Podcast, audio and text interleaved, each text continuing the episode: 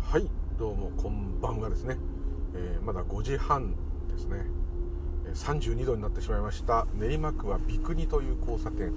えー、大泉町ですね。昨日ちょっと雨で、えー、水没したところが大泉町5丁目かなんかだったのでちょっと近いのかなと思いますが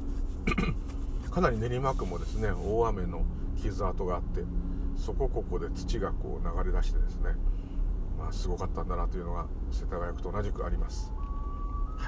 これは自宅に向けて帰るところでございます。今ちょっと BGM 拾ってますかね。これはあの私の大好きな宮沢賢治さん作詞の「星めぐり」の歌ですね。まあ有名ですけども。これちょっとメロディーだけですけど。はい。これ聞くだけで泣いちゃうっていうぐらい好きでしたね。好きでしたっていうか好きですね。はい。過去になっちゃったはいそういう感じでございまして、えー、ちょっと曇り空でむむわっとした、はい、私の一番苦手な湿度が高い状態ですね。なんかもう5時半で32度でも外出たらちょっと涼しいなって思ったんですね。だからだいぶみんな南国の人になりつつあるのかなと。夏狩りの私でさえ一瞬そう思ったんで動き回るとですねもう相当辛いと思うんですけどね。はいそういう状態でございます。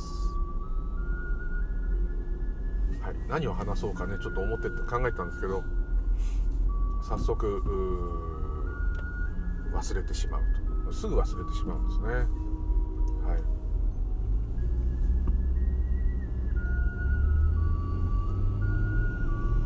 なんか今巷でというか一部のマニアというか中で流行りのですね。どうどう流行ってんねんっていうことですけど。観念を浄化するっていうね。あのいろんな思い込み考えに皆さん縛られて私なんてごちごちですが、はい、それのそれをね少しでも外していって楽になるという方法がいっぱいあると思うんですけどその中でもですね、え私の好きな足立さん系列の方が推奨するロケット飛ばしってやつですね。どうやるかというと、まあ、知ってる方はもうね、まあ、高いよって感じです。昔からある手法なんですけども例えば幸せになりたいととにかくもう今嫌だと幸せになりたい幸せになりたいっていう観念があったとしますね。というか、まあ、いろんな観念があるんですけどよくよく突き止めてみると幸せになりたがっていると。いう結論にね、えー、頭死にたくないとかそういう基本的な実は問題が実はあれをあれが欲しいこれを手に入れたい、えー、何でもいい素敵な男性と付き合いたいでもし、うん、職場に好きな人がいてうまく成功したいとかですね。うんアタックしたいとかまあ、できればあ傷つきたくないから振られたくないとかですね。あとはまお金が欲しない心配だと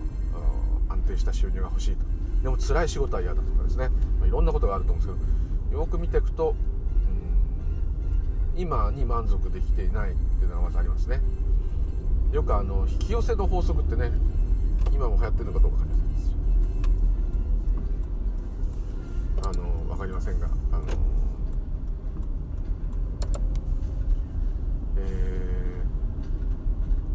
すごく人気があってね、え今でも売れてるんですかね。本とかあと講演会とか一時はもう引き寄せの法則あと思考は現実化する系列っていうのはねすごい流行ってて。引き寄せの法則はあれだけ流行ってるのにですね私唯一唯一と言わないですけど、まあ、あんまやってないんですけど講演会みたいなああいうのもそういう先生のは、えー、2つしか行ったことないんですけどもうん山上さんですね、山上何さんでしたっけ、えー、思考観察して、えー、悟りに導くというタイプのやつですね、えー、あの方なかなか素晴らしい方。それと有名な安倍敏郎さんの瞑想のあれ一回撮ってますね。それ以外は行ったことないんですがああ今名前変えちゃったんですよね。前は浜田浜田なんとか明さん、えー、高弘明さん。ですかね。マスターって呼ばれてる。あの方と話したこともありますね。ちょっとあの方はですねあの大元の地元が近いのもあったりしてですね、まあ、京都のあれ、えー、あとまああまだ今ほどあのあの方が有名になる前にですねちょっとなんかメールで話したりして少しちょっと知り合いということまではいかないですけど、まあ、覚えてくれているという感じでで私がその変な体験した直後にですね、えー、これは一体どういうことなのかっていうのを聞きたくてですねでそれがお坊さんじゃない人にちょっとね聞いてみたいと。お坊さんに聞くとですねそんなもの捨ててしまえって終わっちゃうんであの それはそれで素晴らしい教えなんですけども今思えばですねそれでいいんだと思うんですけども、えー、その時はねこれを解説してもらいたいということでねそういう方聞いたりいろいろありました。でそういう人たち例えば山上さん、うんね、本も売れてるしあの方誠実な本当誠実な方なんですけど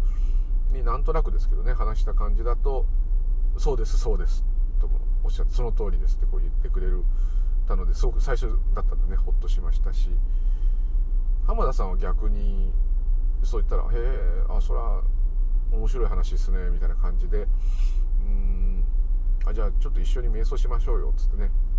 えー、やったりですね。であの有名な安倍敏郎さんに一応軽くですけどねちょっとですけど話した時はあそれはそれこそ今ここだと。あんたは今ここにいたんだよってこうわはははとあのいつものあの感じですね。でしたですね。はいそういうことありましたね。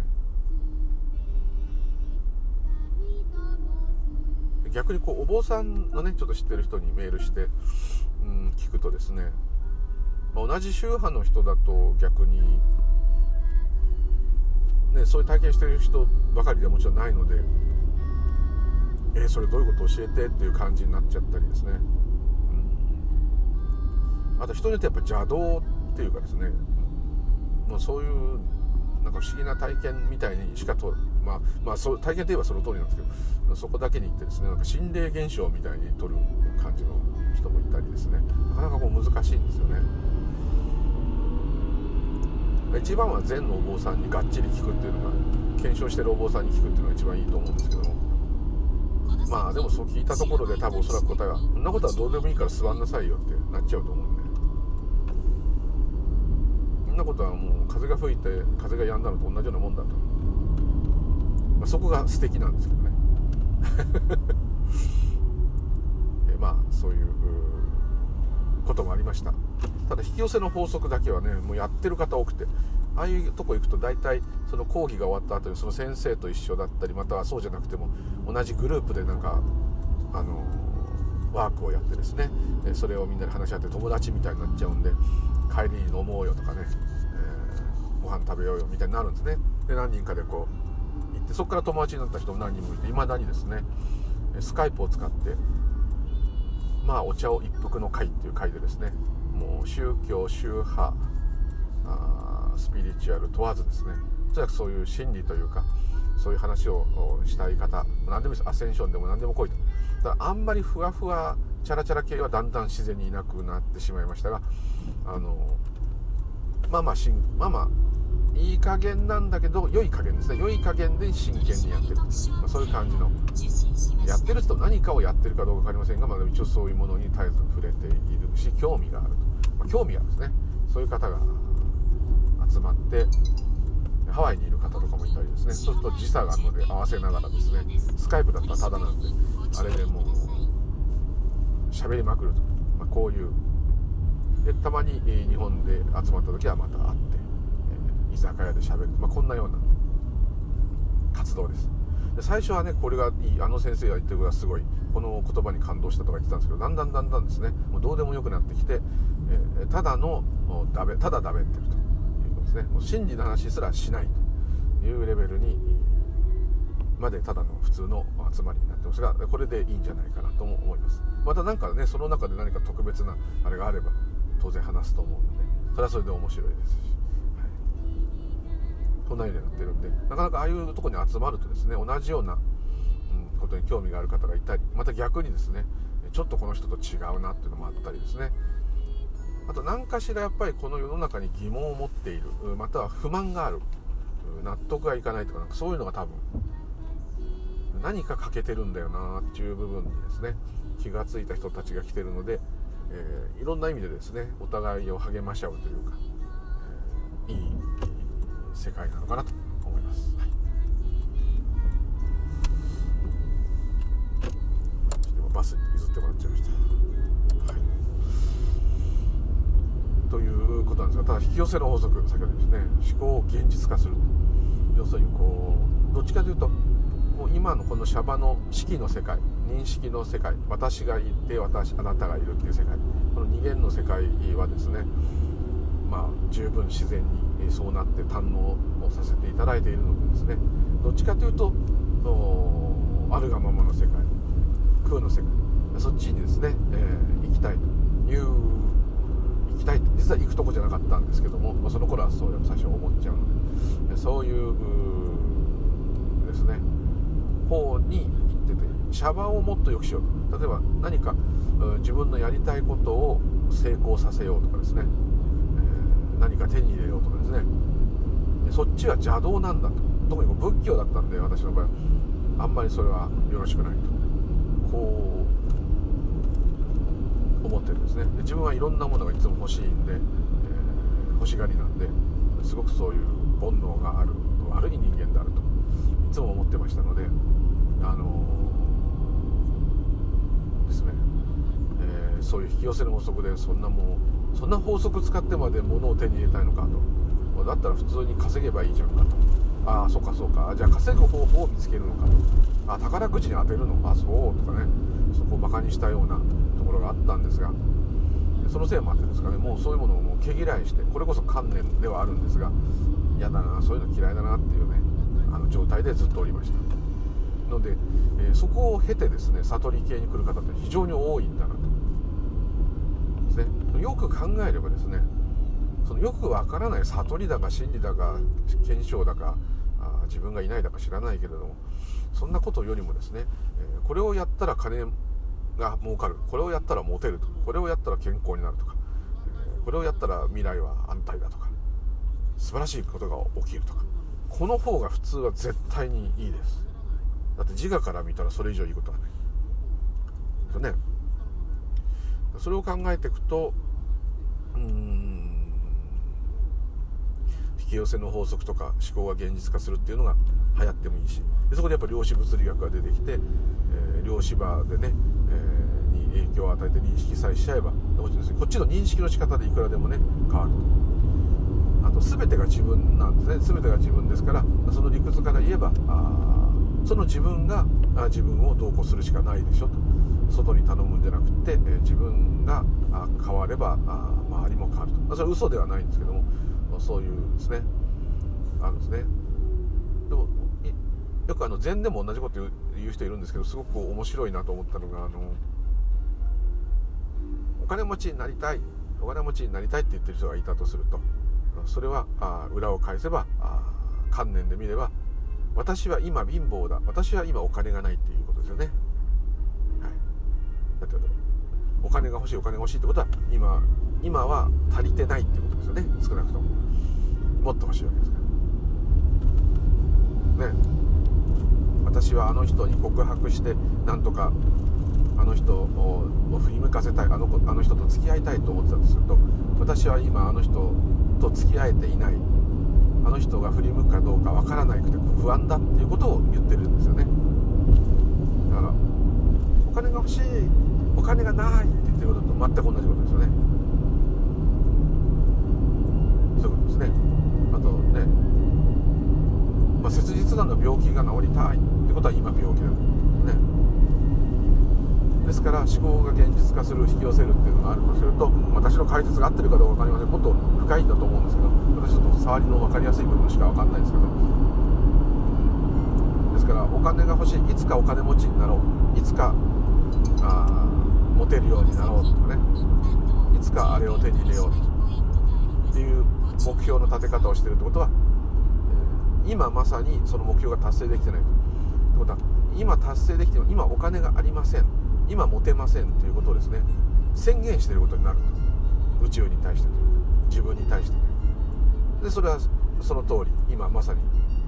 今しかないんですからそういう考えからすれば今現実化してるでしょと。えー、ってそういう人言うかもしれないです。だって今お金ないでしょ？ないよ。だから欲しいんだと。ほら今お金がないってことはその通りお金がないじゃない。こうなるわけ。だなるほどと。じゃあ今お金があるってしちゃえばいいの、まあ、そこがねいろんなテクニックあると思うんですけど。またはお金が入ったらいいなはお金が入らないなと同じことなんでお金が入りますと決定するね。一つは。だから例えばこれが正しいやり方としては正しいかどうか分かりませんけど来年中に自分は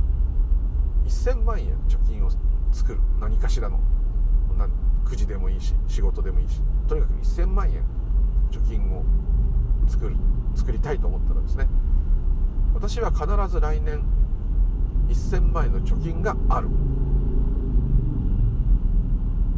あるようにするじゃダメですよ。あるんだと。来年の今頃はね1000万円貯まってるんで、はい、もう決まってるんで決めたんででこう完全に決める。でこれがでもこれ今で言ってる自我のお話で強引に思い込みっていうのでは無理なんですけども。本当に思えたらね、えー、そうなのかもしれません。あといろんな逆説的な考えからすれば1000万円のお金がなくてもちっとも困らなかったっていう結論になるかもしれないどっちにしろお金に困らなかったっていう現実が起きると。よって、えー、結果願いは叶っているということになるかもしれません。でただなんか一部のあの読んでたらちょっと読んだというか聞いた話だとですねあのもう決めちゃったんだと。来年1000万円お金が貯まると決めちゃったんだからもうそのことは考える必要ないわけ。ですだって決まってるんですから。考えてるってことはずっと疑ってるわけですから。たまんのかな？たまんのかな？とそうじゃないと。もう来年1000万貯まるから、うん、もうそのつもりでいると。つもりでいるっていうかもうそうなんだと。だからあもうそのことは一切考えない。要するにだから今お金がなくて困ってる。来年1000万円貯まらないと嫌だなっていう気持ちがもう湧かないというとこまでなりきってしまえば現実化する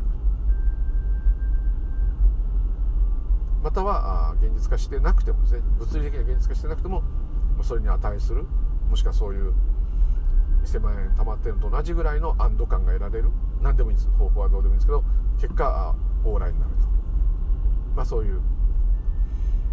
感じだと思うんですけども。それには当然そういうふうに、えー、するのはテクニックがいりますよね。でそれをいろいろ教えたりしてるのかもしれませんね、まあ、ちょっとすごい昔聞いた初歩的なとこ話したんでもっともっと今深いのかもしれないですけど、はい、で量子物理学の話持ってくればですね思考が現実化するっていうのはあの思考っていうか認識ですね。あの実験でも本当にある通り量子っていうのは誰も認識しなかったらそういう粒子みたいな細かい霧のようなものなんだけどもそれをパッと誰かが見る聞く触る何でもいいです。嗅ぐ味わう。人間のそういう認識の何かが作用した瞬間にそれが物理的に存在するようなもの物質になる、まあ、あの実験では量子をビューンってピストル量子線ビームを打つとスロットの中を通った量子はどうなるかっていうと出てきた先にどんなのがなどんな風になってるのかなってその量子がたどり着いた壁があるんですね。その壁の板を人が見た瞬間になんかブツブツになったり固体固形物になったと。これはどういうこっちゃねん。認識すると物質化する。で前も言いました通り距離と時間に関係ない、ね、でこれがやっぱ自在にできればその本当ねサイバー場じゃないですけどどんどんいろんなものを出したり相手が欲しいって言ったものをボーンと物質化して出してはいできるかもしれません。まあ、そういういろんな方法があるのかなと思うんですけども。ただですねそれが本当にいいかどうか分かりませんけども。観念っていうのがですねなくなるとこっち側が変わりますもんですからこっち側が変わりますと見えるものも聞こえるものも全て変わる。嫌いだった人もなんか大丈夫になっちゃった。っていうのがあるという話はよく聞きます。えー、よく合わせ鏡って言いますね。自分が大嫌いな人でも大好きな人も全部私の自分の中にあるものが投影されてるだけだ自分の世界しかないんだからこの自分っていう自我から特に見たらもう目はねそんな好き嫌いもないんですけどあのそういう自我のものっていうのはその自我が相手のものに反応してっていうかその相手のものを自我が評価して映し出しているので、えー、すごい嫌いなやつのそのすごい嫌いな部分っていうのは自分の中にあるんですね、まあ、その大嫌いなあいつはあんただよなんて言われちゃうとねなんだと思ってこうなるんですけども、まあ、極端に言うとそういうね。例えばみかんがあってああみかんがあるって言った瞬間にそこにみかんがあるってことになりますね。あったとしても認識しなかったらないですよね。認識した瞬間にそのテーブルの上にみかんがあるっていうことになる。でそれがその人にとって当たり前になっている状態になるわけですね。それがない限りはその人にとってテーブルの上のみかんはずっとなかったんですね。テーブルの上にみかんがあるって認識した時から量子物理学でもそうかもしれない。バッとみかんになってみかんさんがいると認識しているので絶えずあると。でもですよ明日になったらないかもしれないんですよ。誰か食べちゃってるかもしれない。そうすると朝起きてきてあれみかんがなくなってるぞって気が付くかもしれない。ってことは目を離した隙認識を離した隙にそのみかんがどうなったかもう全く皆目見当がつかない状態になった。ま通常1人暮らしでねみかんが置いといて次の日来てみかんがないって言ったらそれ大変なことですからあんまないですけど。そういうちょっとひねたあれは入れないで普通に考えていただくと認識したものしかない。つまりその人の中にあるものしかないということですね。だって宇宙って広いじゃん無限じゃんって言ったんですね宇宙が広くて無限だっていうのを直接肉眼で見たりですね体感したことないと思うんですね。テレビで見たり話を聞いたりですね。だからその人のイメージした宇宙しかない。宇宙飛行士にの宇宙に出たことがある人の中の宇宙も全然違うでしょうし。月面に着陸した人から見た宇宙も全然違うでしょうし。天体観測が好きな人の宇宙も違うでしょうし。その望遠鏡の種類によっても違うでしょうし。ハッブル展望台とかで見た人は全然違うでしょうし。でそういうお話しかここに知らない私とかはまた全然違う。普段見上げる空の宇宙しかないかもしれませんし。結局その人その人の宇宙しかないでこれは宇宙に限ったことじゃなくて全てがそうというですね。ということはあ実際に物質を引き寄せられなくてもですね極論で言えば。こちらが変わればおのずと変わる。大嫌いだった音楽もなんかずっと聴いてたらなんかいいんじゃんってついダウンロードしてしまったがあります。私結構あります。あのー、古い人間なんで昔のねそう音楽ロックとかしか聴かなかったのに今時の曲とかですね聴いて急にあこう最初はすごい舐めても聴かないよぐらいの感じなんですけどなんかずっと聴いてるうちにこれ誰が歌ってんの？いいね。と急になって。そうするとすごくいいと思っちゃうもんですからあの買っちゃうんですね。ダウンロードしちゃうんですね。なので、えー、本当にねこっちが変わると向こうも変わるということでこっちがいろんな変な観念に縛られて苦しんでるんであればその観念を手放すことができればですねその分楽になって全く見え方が変わってくる。よくありますよね釣りなんて大嫌いとか言って誰かとあ一緒にやらされた意外とおもろいってハマって釣り竿を買っちゃってるとかですね。いろんなことありますから、あのどう反応するかはね本当にわからない。反応によって、えーえー、本当に変わってきちゃう。ということですね。これは実に面白い。人間なんかそうですよね。最初だった時嫌だなと思ったのに途中から大好きになっちゃうんですね。そんなことありますよね。なかなか。で大好きになっちゃったんだけどまた嫌いになっちゃったりね。本当にね勝手というかですね。変化し続けるもんですから。ただまあ何かを引き寄せて手に入れたとしても手に入れたってこと自体が本当は手に入れてないので。だからそこの話をしちゃうとまたね一切こういう引き寄せの話もへんてこりになっちゃうかと思うんですけども。ただあそれが人気あるっていうのは分かります。だっていっぱいありますよね願望実現の方法って、えー、何でもいいですよあの黄色い財布を持ったら金が貯まるでもいいし何でもいいですそんなことからお守りみたいのからおまじないみたいのからありますから。でそれによって自分がねなんか幸せな感じってなればそれはそれで素晴らしい。と思います。でお経もそうかなと。お経もですねそれ自体を学ぶのはそうなんですけども学ぶためにはやっぱり意図がどっかあるわけですよ。だからやっぱり自我ですから。これをあげお経を覚えることによって何かいいことがあるんじゃないかお経をあげられるとちょっと大人大人だねとかね。お経の意味を勉強したらこれまた尊いことをしてるんじゃな。い、まあ、いろんなことが出てくるんでね。すっかり変わりますよね。それまでお経なんてあの死んだ人にあげるわけのわかんない気持ち悪い言葉だって思ってる人はそのままですね。何一つですね。これはこういうものだって言えるものはないと思うんですね。今日はねまだお勤めをしてなかったので、えー、そのおまじないも兼ねてですね般若心経を運転しながら上げてみようと実はしょっちゅう上げてるんですけどね。下手ですがよろしければ分かる方はご一緒にね。普通の節で言います。あの普通のというかどれが普通だよってとこですけどいろんなこう癖をつけてですね歌のようにやられる方また独特のイントネーションを持っておられる構想の方とかですね。いろんな方いましてですね。自分が弟子になったり信者になったりなんかそういうとこ行ったりしたところの偉いアジャリさんとか僧侶の節がですねやっぱりこう弟子に移りますね。で私の師匠はですね、えー、比較的ノーマルなあれだったので逆になあの成田山新勝寺あそこも真言ですけど成田山新勝寺のお不動産ね行った時も般若心経あげたんですけどあまりの節の凄さにですねちょっと一瞬笑いそうになって一緒にお経あげたんあげてた参加させていただいてあげてたんですけどあのー、逆に無無理っていうか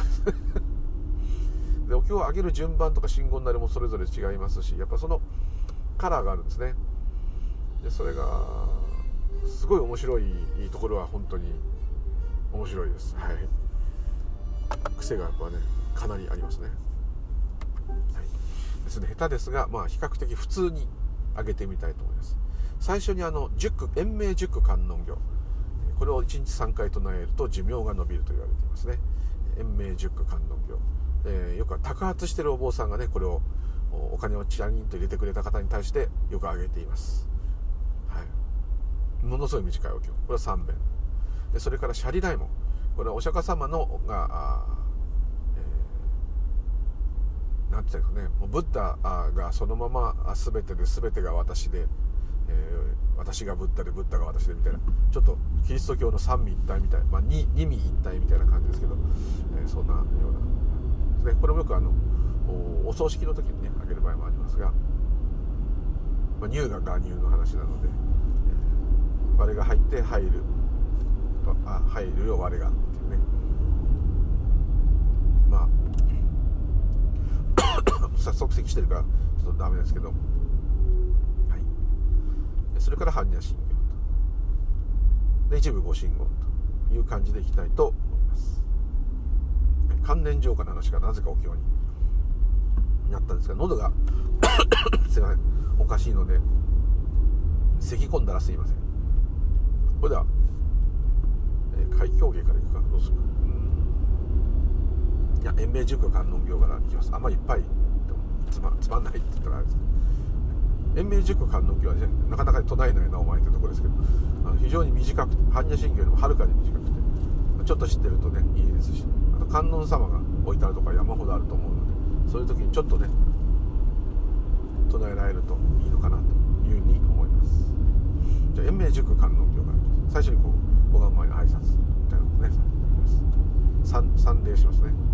オンサラバ叩けたオンサラバだオンサラバだハンナマンナのガチャクシュ同士は書い重心ご一緒一切や本返すオンバザラギに腹地旗やそ延命塾観音。関税の南無仏用仏院用仏演仏法僧園上落が上長年関税の忘年関税の年々重心期年々風利し関税の南無仏用仏院用仏演仏法僧園上落が上長年関税の忘年関税の年々重心期年々降りし関税の南無仏、洋仏、陰陽仏、演仏、法曹炎上落画上、長年関税の忘年関税の年々重心期、年々不利心。シャーリー来門一心長来万毒円満シャーカー如来新人シャーリー本寺方針崩壊討伐ガート来居伊賀原侵入がが流部下事故が消防大仏人力利益修上壺大新修防殺業。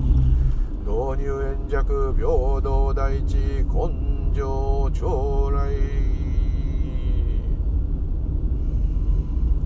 仏説マカハニャラミタ信行漢字財宝作業人ハニャラミタ自証券語雲海空洞。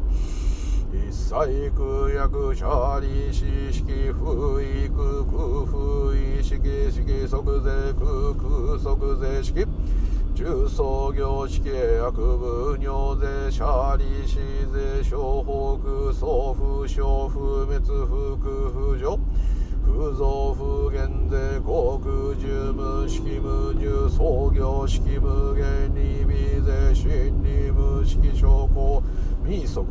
無限界内し無意識界無無明薬無無明人内し無老死薬無老死人無空重滅動無知薬無徳義務衝突公募大殺大般若らみた更新無軽減無軽減公無空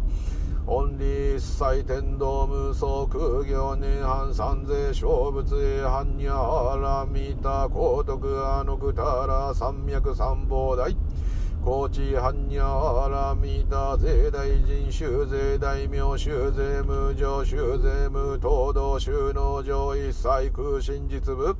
高校説般若らみた収束説収圧ギャテギャテ腹ギャテ腹そうギャテ傍事そわか？般若心経。ここから真言。大日如来ご真言ノーマクサンマンダボダナンアビラウンケンバザラダドバン。ノーマクサンマンダボダナンアビラウンケンバザラダドバン。ノーマクサンマンダボダナンアビラウンケンバザラダドバン。胎蔵界大日如来ご真言オンアビラウンケンオンアビラウンケンオンアビラウンケンオンアビラウンケンオンアビラウンケンオンアビラウンケンオンアビラウンケン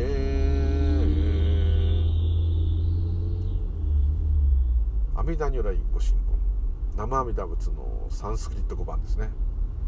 オンアメリタテイゼーカランオンアメリタテイゼーカランオンアメリタテイゼーカラン釈迦如来ご真言ノーマグサーマンダボダナンバグノーマグサーマンダボダナンバグノーマグサーマンダボダナンバグ南無釈迦牟尼仏阿閦如来ご真言オンアキシュービアオンアキシュービアオンアキシュービアオンアキシュービア聖観世音菩薩普通の観音様ですねオンアロリキアスワガオンアロリキアスワガオンアロリキアスワガオンアロリキアスワガオンアロリキアスワガ南無大慈大悲観世音菩薩十一面観音様ですねオンマカキャロニキャスワカ、オンマカキャロニキャスワカ、オンマカキャロニキャスワカ、千手観。オンバザラダラマーキリク、オンバザラダラマーキリク、オンバザラダラマーキリク。馬頭観。オンアミリトドハンバウンハッタースワカ、オンアミリタドハンバウンハッタースワカ、オンアミリタドハンバウンハッタースワカ。お地蔵様ですね。オンカガカビサンマエイスワカオンカガカビサンマエイスワカオンカガカビサンマエイスワカ南無地蔵菩薩摩訶薩それから人気のお不動さんですね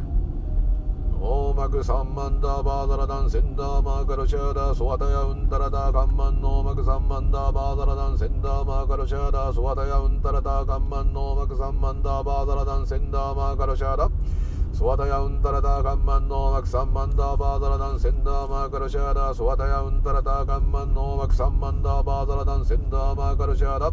ソワタヤウンタラダーカン愛善妙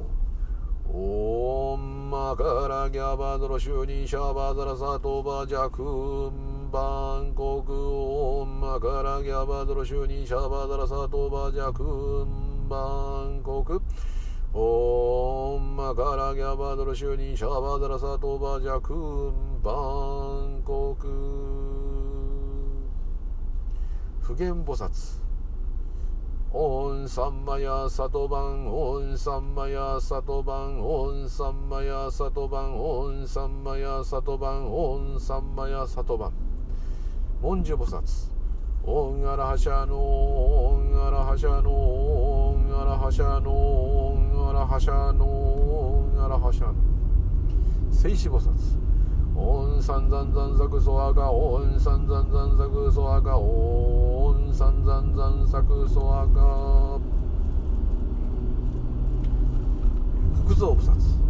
ノーボーアキャシャギャラバヤオンアリキャマリボリソワカノーボーアキャシャギャラバヤオンアリキャマリボリソワカノーボーアキャシャギャラバヤオンアリキャマリボリソワカノーボーアキャシャギャラバヤオンアリキャマリボリソワカノーボーアキシェゲラバヨンガリキャマリボリソアガこの国蔵菩薩は 100, 100万回ですね。唱えると、えー、ものすごく知恵が湧いて何でも覚えられるようになる、まあ、記憶力が上がるとかですね。あとまあ空海がですねこの国蔵菩薩の真言を100万遍室戸岬の洞穴で唱えて検証したということでですねこれを100万遍唱える国蔵愚問寺法というですね、えー、行がありましてですね、えー、これお堂にこもってですねもう100万遍ですか。ものすごい、えー、辛くて。これ結構やり終えたらもうアジャリ様になる方多いんですけどあのうちの師匠がねこれやりましてですねお経の途中ですけどもね100万遍行く前ですかね。もう何十万回も唱えてずっとこもってやってる時にやってる時というところです。やらさせていただいてる時にあの小僧さんがねずっとこもってるもんですから手紙とか来ると一応運んでくるわけですね。そうすると小僧さんがその修行してるお堂よりずっと下の大きなお方のお寺の方に郵便局の方が届けた私自分その師匠宛ての手紙ですね、えー、が届いてで小僧さんがそれを見てお堂に届けようとしてるのが全部分かったと言ってましたね。どんなこと書いてあるかも分かったと。だから先にね修行中でももう当然トイレ行ったりそういうのありますからあの出てですねあ手紙ありがとうって言ったらその後小僧さんがめちゃくちゃ驚いたと。なんで分かるんですかみたいな。なんで分かるか分からないけど分かったと。猛烈にやっぱり集中してこう全てに集中してる、まあ、ある意味禅情にやっぱなるんでしょうね。それは素晴らしい体験だったからあの行をやってよかったとね。もうその師匠亡くなってしまったんですあの話してたことをねよく覚えてます。じゃあお前それやれよってとこですけどね。やる勇気がございません。すいません、はい、国蔵菩薩ですね。京都の神護寺というお寺でね有名な国蔵菩薩像があってそこはなんと空海さんがそこにしばらくこもってですねえいたという京都の国宝の国蔵菩薩があるお寺がありますぜひね。素晴らしい。行っていただけたらと思います、はい、突然途中で線で入れましたね。国蔵菩薩様まで行きましたのででですねこれらの菩薩は全部意味があるんですけどもあのこれはこういう方がどっかにいてですねそれに対して祈ってるんではありません。そこがちょっとね他と神様とかと違うかもしれない。神様も本当は自分を映してるんですけどもまあまああのちょっとね一般のイメージと違うんですけど観音様も不動様も全部あなたの中にしかいませんので、はい、外に探しに行く必要はないですお寺に行ってももちろんそれはそれで素晴らしいんですけどもいつも自分の中にそれらの菩薩如来明王のそのものの本質が実はある。なぜならそれは第一如来の化身だからだと全てが第一如来なんですから。全ての諸菩薩諸如来諸明諸明王は全て大事如来そのものです。お不動産なんて全く違う見た目のねあんなちょっとごまたいたり怖いんですけど正式名称日本語で言うと大日大小不動明です第一如来の大きな聖なる明王第一如来の化身って言い方するとなんか第一如来を守ってる神様みたいなんですけどそうではなくて第一如来が明王となりいろんなことを強化する。あなたの中の明王が湧き出てくる、まあ、こういうイメージでいた方がいい。で湧き出てくるのですね。湧き出させてるんではなくて勝手に自然に、えー、自然の力であなたの中から如来や仏がもう自在にですね湧き出ようとしてるんですね。それがわからないだけですね。ただ自我が滅してる時はそれそのものが溢れ出てくると、まあ、そのような表現になっていますので是非ですね、えー、おっかないお不動産見た時にうわ怖い怖そうな神様だな仏様だなって言わずにですね僕の中にはあんな勇気があるのかと。僕の中にもあんなに厳しくしっかりとした正義みたいなものがあるのかなってねこう思って見ていただけるとなんかね自分がお不動産になったような気がすると思うんですね。それこそがお不動様の拝む時の一番のコツなのかなと、まあ、このように観音様を見たらねどんな嫌いなやつも許しちゃおうと。どんなよく嫌なことも忘れちゃおう。水に流しちゃうと。俺は観音だ、ね、こんな感じで言っていただけるといいと思います、はい、でえーと、国蔵菩薩様まで行ったので、えー、ものすごいいっぱいあるんですよ本当は。今あの自分がよく唱える仏様ちょっとご縁のある仏様ばっかし唱えてるんですけどもういっぱいいっぱいあるのでまあメジャーな方というかですね日本で特に人気のあるお寺が多い本尊になっているお祭りされているということで、えー、挙げております、ね今まで、えーまあ、明王菩薩如来とどれが偉いってことはないんですよ。なんか如来が一番偉いってなってるんですけど全部同じものなんですから表現が違ってるだけでそのように取っていただかないと完全に自分の外のスーパーマンたちになっちゃうんで是非ですねそこはどっかにいるヒーローではないと。あなたがヒーローなんだと思ってあの勇気を湧き出させていただければと、えー、思いますね。で次があ天。何々天っていうね。毘沙門天とかね。オンバイシラマンダヤソワカオンバイシラマンダヤソワカオンバイシラマンダヤソワカオンバイシラマンダヤソワカはい。毘沙門天といえばあ有名な武将えー、っと上杉謙信、はい、謙信公が毘沙門天の毘っていうね旗を立ててたのを知ってる方にもいると思いますね。紺色の布に白地で毘っと。いつも毘沙門堂にこもって毘沙門天毘沙門天毘沙門天オンバイシャオンバイシャオンバイシラマンでオンバイシラマンでソワカっつっていつもこうね、えー、合戦で勝てるようにとか、まあ、いろんなことをお祈りしてたんで人気ありますね。よくそういう戦勝戦いに勝つためのね神様というふうに捉えてるところなんですが毘沙門天もあなたの中にしかいないんですね。極端に言えば。極端というかそれが事実です。どんばいしらまんだよそうか。勇気をくれっつってそこで勇気が出たらあなたが勇気が出てくるんですよね。毘沙門天が勇気を出させてるんではなくてあなた自身が毘沙門天。そのような感じのが非常に密教らしいとに自分は感じます。弁天様ですね。弁財天様ですね。オンソラそばていえいそオンソラそばていえいそあか。オンソラそばていえいそあか。ね。それから、えー、インドで言えばガネーシャ日本に来たら換気送信の換気店。えー、換気神はあそうですね。あの頭が象さんなんですね。すごくまあインドのあれが残って大体秘仏なんですね。こうちょっと合体してる風な仏像の時もあったりですね。で油をかけてですねこう極用するすごく独特なちょっとこう怖いような、あの供養法なんですね。で寛義送信寛義天さんはですね、えー、そういう象さんみたいでちょっと大体ちょっとねそれ合体してるってエッチな感じもあるのか秘仏が多いんですけどもそれを隠れてですねそれのそこそれをお祭りしているそこの住職はですねその独特の秘宝を学んでですねその油をですねこう仏像にかけるんですね。でそれ時に、えー、それがですねすごく大変。あのいろんなことを覚えて作法があってですねある意味最も大変なんじゃないかって言ってる人いましたね。そんなにいっぱいないんですけども僕の知ってるところだとやっぱ湯島天神の下のところですね。何何院さんだかちょっと名前忘れましたけどもあと生駒の商店さんとかね商店さんのことですね。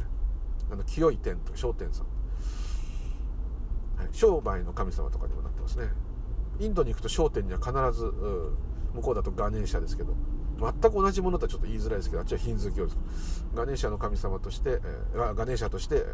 えー、そこら中にお祭りしてる。タクシーの運転手さんも車にあのゾウさんの頭のね神様いっぱい飾ってますけどね。それが伝わってきていろいろ変化してきて密教に取り入れられたというものかなとは思うんですがだいぶ変わりました。でその供養が大変なためにですね、えー、歓喜店、え、商店様をお祭りしているところの住職は長生きしないっていうね悪い噂をね聞いたことがあるぐらいそれぐらい大変だと。一度たりともやめちゃいけないんですね。今日はちょっと熱があるからとかね今日は忙しいからじゃないです。とりあえずそれをやんないと、他が押してはいけないというような感じだったと思います、ね、はい。ですからまあそういうね住職さんのパワーをいただきに行くというとまた自分の外になっちゃうんですけどでも商店様もあなたの中にいると。それだけ供養を欲しがるんだけど供養したからにはね要するに他人から何かお布施をもらったり他の人から優しい言葉をかけられたり勇気をもらったんだったらねその恩返しをね100倍返しでしてやるぜっていうような力を感じさせるんですね。だちょっとそれはすごくね、えー、原生理学っぽいんだけどこのでも面倒くさいかもしれないけどこの私をね本気で供養したんだったらあなた自身に私が乗り換わってですね、えー、あなた自身が昇天様となってですねあなたに100倍のパワーを与えようとちょっとそんなようなですね、えー、力があるものですのあ神様です。神様というか仏様ですので、ぜひですねそういう力をみなぎらせて毎日の生活にいや役立てていただければと思いますね。でこれは「音気陸逆運送」ですね「音気陸逆運送が音気陸逆運送音気陸逆運送が」ね。はい。これで大体主なですね。主なというかまあそれもお寺によって違うんですけどご信号を上げてきました。最後にねあの光明信号。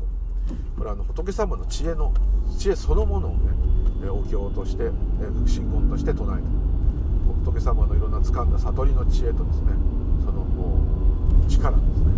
これをこの癒しのパワーをですねまたあと自然治癒力。あ自然治癒力で思いました。あ一つに由来忘れます。薬師にはですね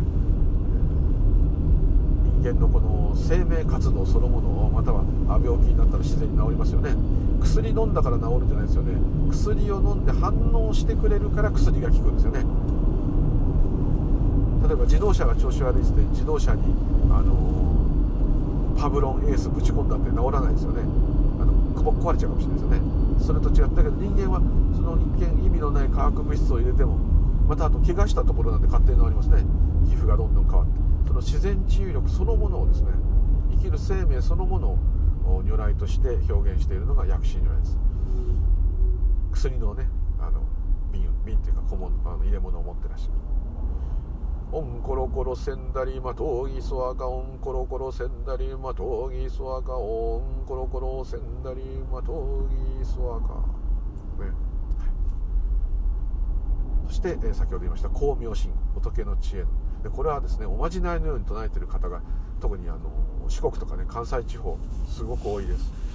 怪我したりしてね子供が頭ぶつけたりしたらその信号を唱えながらやったりあと自分がお腹が痛い時それを唱えながらさすったりあとはもう全ての仏様にね知恵ですからどこ行ってもこれ1個知ってればですねもう天台宗でもそうですけどどこ行っても何でも OK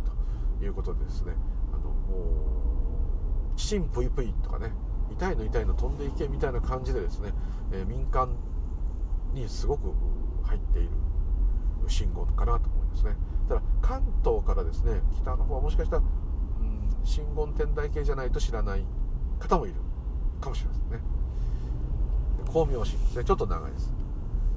オンアボケアベイロシャノマカボダラマニハンドマジンバララバリタヤウンノンアボキャベイロシャノンマカボダマニハンドマジンバララバリタヤウンノンアボキャベイロシャノ。ンマカボダラマニハンドマジンバララバリタヤウンオンアボキャベイロシャノ。ンマカボダラマニハンドマジンバララバリタヤ。ウンオンアボキャベイロシャノンマカボダラマニハンドマジンバララバリタヤウンオンアボキャベイロシャノマカボダラマニハンドマジンバララバリダヤウンオンアボキャベイロシャノマカボダラマニハンドマジンバラハラバリタヤウン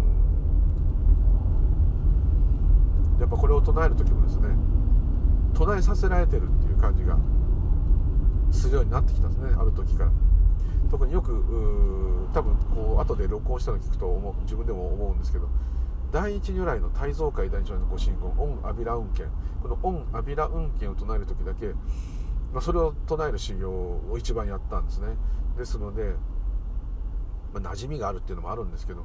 これがやっぱり一番あの曼荼羅の真ん中真ん中から放射状に広がっていくタイプの曼荼羅が大蔵会曼荼羅。この世の成り立ちというかですね。第一愛の根源何もない無であるところから全てができてきている。全てはまた元へ帰る。呼吸のように出たり入ったり現れたり消えたり現れたり消えたり繰り返して無常ですね。これを表している、まあ、まあ、このような仕組みを全て表している。大蔵会の第一如来でこれは胎児とね子供の仏様になってますね。面白いんですよね。いろんな意味があの中にあるんですけど。その体操会の第一の唱える時にオン・アビラ・ウンケンバザラ・ダドバンっていうのをつける場合もありますけども、いっぱい唱える時はいつもオン・アビラ・ウンケンでこれも多分さっきね唱えてる無意識にそうなってるなと思ったんですけどもこう他の信号はねこう、まあ、若干普段唱えてないと忘れてったらやばいとか思ってですね唱えようっていう意識が出るんですけどオン・アビラ・ウンケンはもう無意識に言えるので、えー、無意識化にまで多分あの私の中にこう洗脳というか入っちゃってると思うんですけどこうオン・アビラウンケンってこう普通に言うのが逆に言いづらいですよ。オン・オンアビラウンケンですよ。オン・アビラウンケンですよ。ってこう説明しづらいです。オン・アビラウンケンオン・アビラウンケンオン・アビラウンケンオン・アビラウンケンオン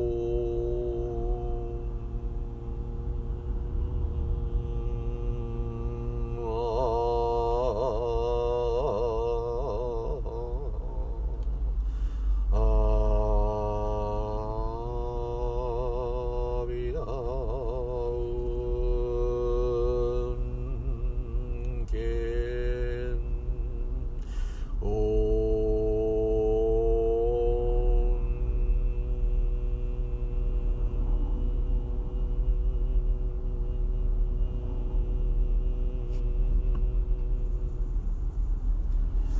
何て言うんですかねこう、まあ、下手くそなんですけどなんかこう湧き出てくるような今もうまさに第一如来がこうそういう人はいないんですけど私が第一は偉そうに言うとなってる。唱えさせていただいている。どこからその言葉がやってくるかわからない。もう演技してるとしか言えないですね。そんなことももう脳書きも何にもないですね。オン・アビラ運転しかないっていう風になってくるんですね。これをもうそうですね、まあ、2 3 0分。オン・アビラ運転ってこう腹式呼吸しながら唱えてるとどんな人でも10分も唱えてればですね喉も痛くなるか疲れるかもしれませんけどもなんかこうもうこう惰性で言ってるみたいなそこがいいんですね。あれこれ考えずにもうただひたすら懸命にやってるうちにもう勝手に口が動いて呼吸しながらこう「オンアビラ運転オンアビラ」って言ってる感じになるんですね。そうすると途中からふっと我が戻った時何とも言えないこう温かいすがすがしさっていうんですかね。それでも口はちゃんと「オンアビラ」で唱えてるんですよね。唱えさせられている。真言が勝手にやってくるどっかからか。吹き出てくるだから自分はただ単にそれをこう表現するだけのこう何と言ったらスピーカーというかですね。入れ物になったようなんですね。アンテナっていうかですね。そんなようなちょっと軽くチャネリングなのかもしれないですね。これやるとこうガーッとこうだからなんか困った時にね唱えるといいんですね私なんかこう。だからできればねやっぱこう恥ずかしくて道とかじゃできないですけどおなるべく大きめの声でですね堂々と遠慮なく行くっていうのがもう大事で。なのでこれ車の中とかなぴったしなんですね、はい、車の中でこんな真言とお経をあげてるやついないですけどね、まあ、変態ですけどまあまああのねいろんな事情があって 車の中であれば、まあ、カラオケのとこでもできるかもしれないですけどまあ車の中は特にねお経をあげるぴったり歌を歌う方もいっぱいいますから同じで。まあもちろん安全運転しなきゃいけないですけどお経をあげてね事故って死んじゃったらもうまさに自分で供養しながら死んじゃったっていうこう間抜けなことになっちゃいますから、まあ、まあそれでもいいんですけどね極端ですがあこう私が今こう快活になってるの分かると思うんですけどすごいこうなんか力が湧いてくる。不思議なんですけどね。ぜひこのそうですねオンアビラ運転ってすごい短いですからね。このオンアビラ運転だけでも。アビラ運転アビラ運転なんか嫌なことだった。らうわ嫌だなオンアビラ運転もっといつその時自分の外の第一如来でいいですよ。助けてください。第一如来さんお願いします。オンアビラ運転オンアビラ運転第二さん何とかしてください。あなた宇宙の根源なんでしょ。そのものなんでしょ。活動そのものなんでしょ。もうねそう。無理やり言っちゃってもいいですね。私も第一如来なら何とかしなさいよぐらいのね。アビラダメでも本当にこういうこと神頼みの時本当に困ったらねそうなりますからね。その時にさっきの光明信号を上げる方多い。ね。であれ長いんで。アビラ運転の方がアビラ運転アビラ運転のアビラ運転アビラ運転アビラ本当にあの上杉謙信の変わんないですね。ビシャモンテンビシャモンテンビシャモンテン。はい。そういうちょっとちょっと邪道な言い方でしたけどもこう一つの武器みたいな感じでねあるといいと思います、はい、完全に言ってる話が、えー、シャバっぽくなってしまいました。で最後にですねやっぱりその真言宗の場合は高祖弘法大師空海さん。弘法大師空海さんを唱えないわけにはいかないと。でここがちょっとね多宗派と唯一違うといつも思うのがですね普通はですね、えー、いくら親鸞上人が有名でもですね、えー、唱えなくはないでしょうけども南無阿弥陀仏ですよね。日蓮大南無日蓮大菩薩とも言いますけどもやっぱり南無妙法蓮華経でしょうね。そうですよね。天台宗で最長が有名だっつったって南無伝教大師最長って言い続けないですよね。あんまりですね。そういうそういう担当とかじゃなくて一般の方はですね。ところがですね弘法大師だけはですねお遍路見てもそうですね。同業に高野山行ってもそうです、えー、どこ行ってもそう。弘法大師の湯とかそこら中にありますよね。温泉とか、えー、弘法大師弘法大師弘法大師お坊さん自体がですね完全に如来化していると。いうのがあ、まあ、促進成仏したからっていうのもあるんでしょうけどあそこがですねちょっと他のお坊さんと違ってもう人間じゃなくなってる神様というか仏様というかスーパーマン。お年寄りもう自分お年寄りのぶりになってきましたがのアイドルという感じになってるのかなと。だからもうどんな仏様よりも困ったら弘法大師の人間ですから弘法大師空海さん何とかしてよってね。こう言った人が平安時代から今までどれだけいたでしょうかと。是非ね高野山のあのお墓を見ていただければですね。弘法大師が眠る奥の院まで行く間のお墓を見ていただければですねそしてそこに眠る有名な人たちの名前を全部見たらですねどんだけ人気あんねんっていうことが分かりますから、はい、ちょっとね弘法大師ずるいねっていう人いるのは気持ち分かります。お坊さんがそんだけ有名になっちゃうんですからね。でも我々が現実にいたんだって分かるのはお釈迦様とか弘法大師とかそのお坊さんの方たちじゃないと分からないですからね。ということで最後は弘法大師ですね。高野の山に身をとどめ救いの御手を垂れたも教えの御親に消えし立て祭る。願わくば無料城屋の闇路を照らし二仏中元の我らを導きたまえ。南無大師返上今後。南無大師返上今後南無大師返上今後南無大師返上今後南無大師返上今後願わく馬上来死するとこの功徳をもってあまねく一切よし我らと市場と港もに仏道上善。元日功徳不牛を一切が東洋主上海具成仏道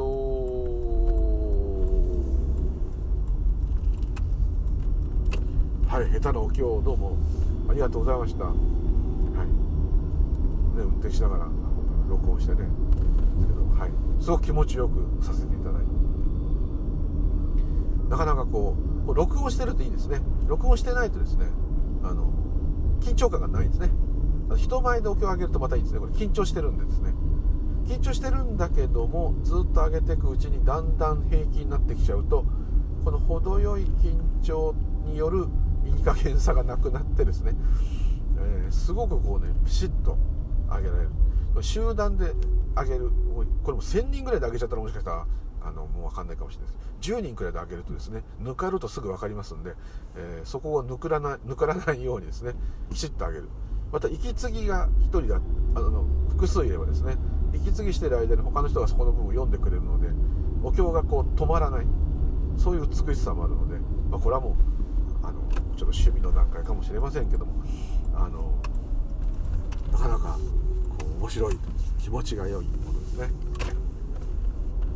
というところで今日はなんか途中から観念の話からおかしくなっちゃったんですけどもこの信号をね唱え続けることによって観念が消える可能性は大いにあります。で大いにですねそんなことくだらないこと考えてたのもバカみたいだった。ああなんかスカッとしたなっていうね気持ちよさはですねお寺に行ってこう錠剤をあげてですね、えー、輪を鳴らして、えー、ちょっと手を合わせて帰ってくるのはもちろんすがすがしい。そお寺に行くっていうこと自体はすがすがしいかもしれませんけども、えー、お経をですねなかなか大きな声でできるとこないかもしれないですけどじっくり上げてみるっていうのをですね読みながらでもいいからやってみる。ちょっとね疲れるぐらいまでやる。その後ですねふと終わってコーヒーかなんか飲んでる時に何とも言えないですね。はあくだらないことを考えたな。今まさに今ここはもうお経を上げさせていただいて何の問題があるのかと。こんなありがたい演技。本当に。誰にお礼言ったらいいか分かりませんが。じゃあ自分に言おうかみたいなね。そういう感じで。感謝がなぜか湧いてくる。不思議なね。あれですんで是非ですね。亡くなった人にあげるもんじゃないんですね。自分にあげてくださいね。自分があげるわけですからね。自分にあげながら自分があげられていると。かこういう優雅が入ですね、えー、ぜひ味わっていただければと思います。本日はお粗末様でございました。ムーリュウリュウでございました。どうもありがとうございます。またよろしくお願いいたします。では失礼いたします。はい、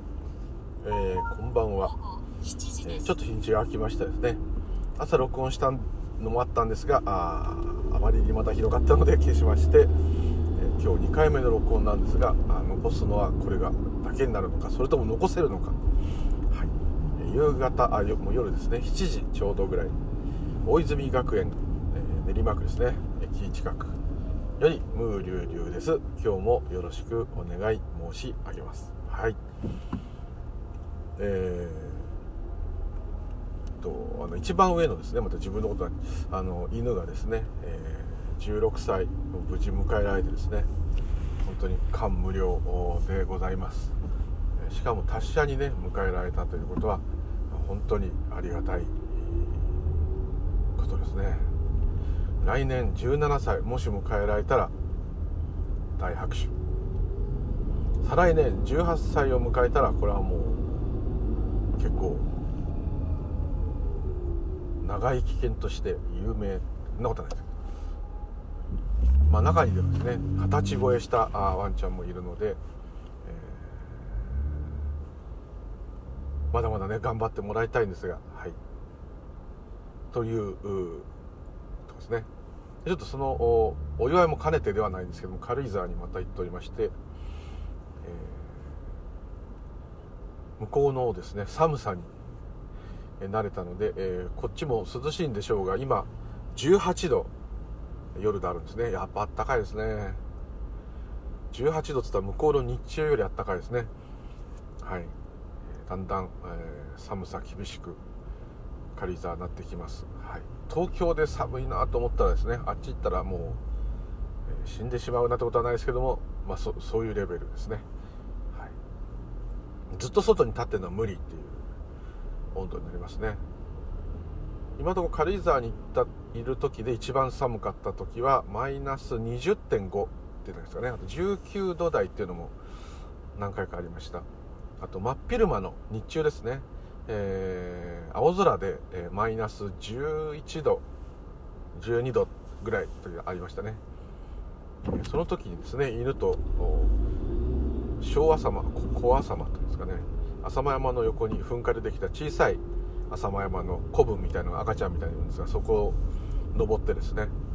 登っていく途中はですね雪が積もっててたんですが頂上に行くとですね寒すぎてですね雪が全部風で飛んでしまうんで雪が全く積もってないんですね逆にこうハゲ坊主というかですねもう岩だけというか。なので逆にこう気温はまあ頂上はもっと寒かったと思うんですけどちょっと温度計がないんで分かんなかったですけども、えー、意外と大丈夫っていう、はい、風がないと意外と大丈夫ですね。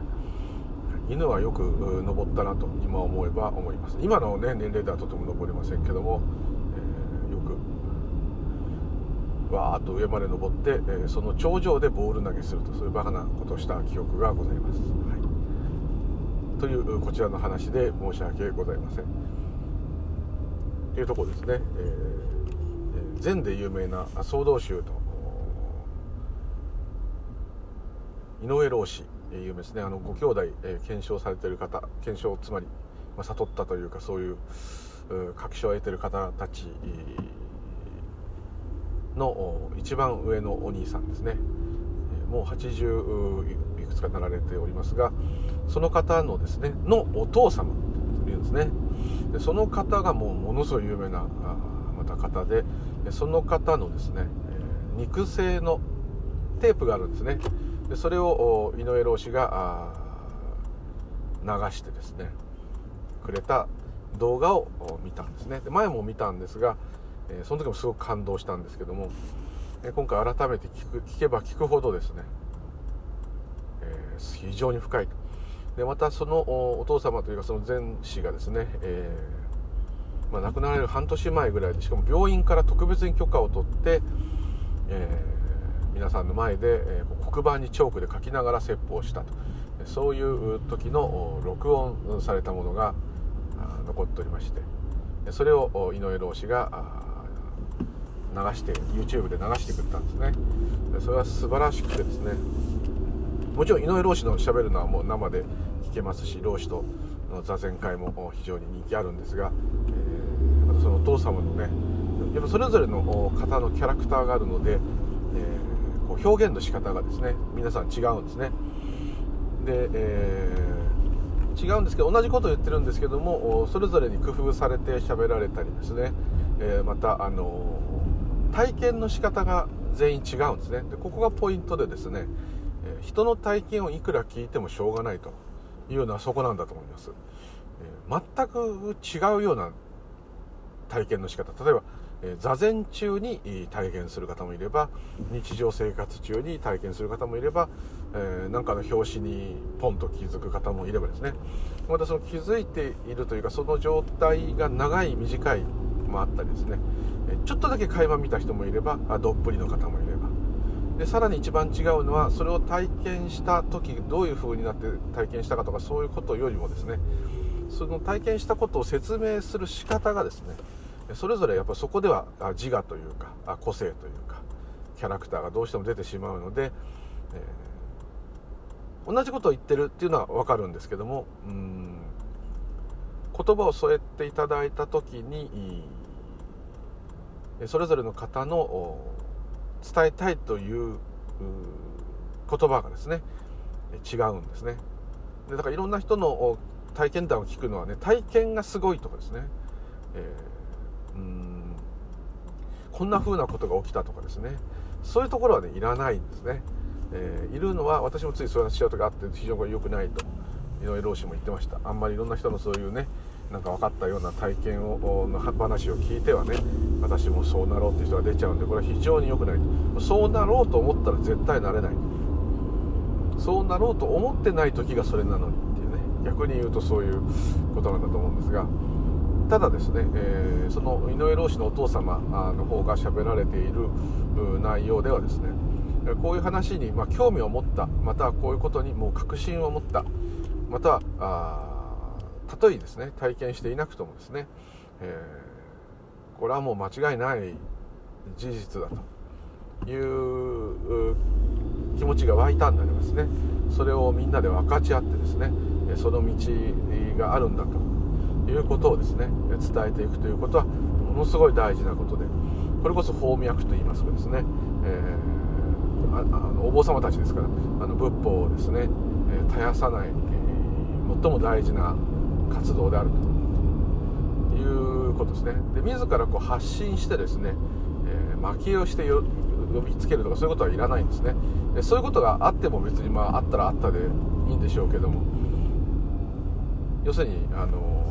誰かを無理やり勧誘してその道に入れるということではなくですね。まあそれをしようがしまいがですね。そういうご縁がある方はあまあそういうことになるということを遠巻きに言ってる感じがすごく伝わってきてですね。でそこを思いっきり言ってしまうとですね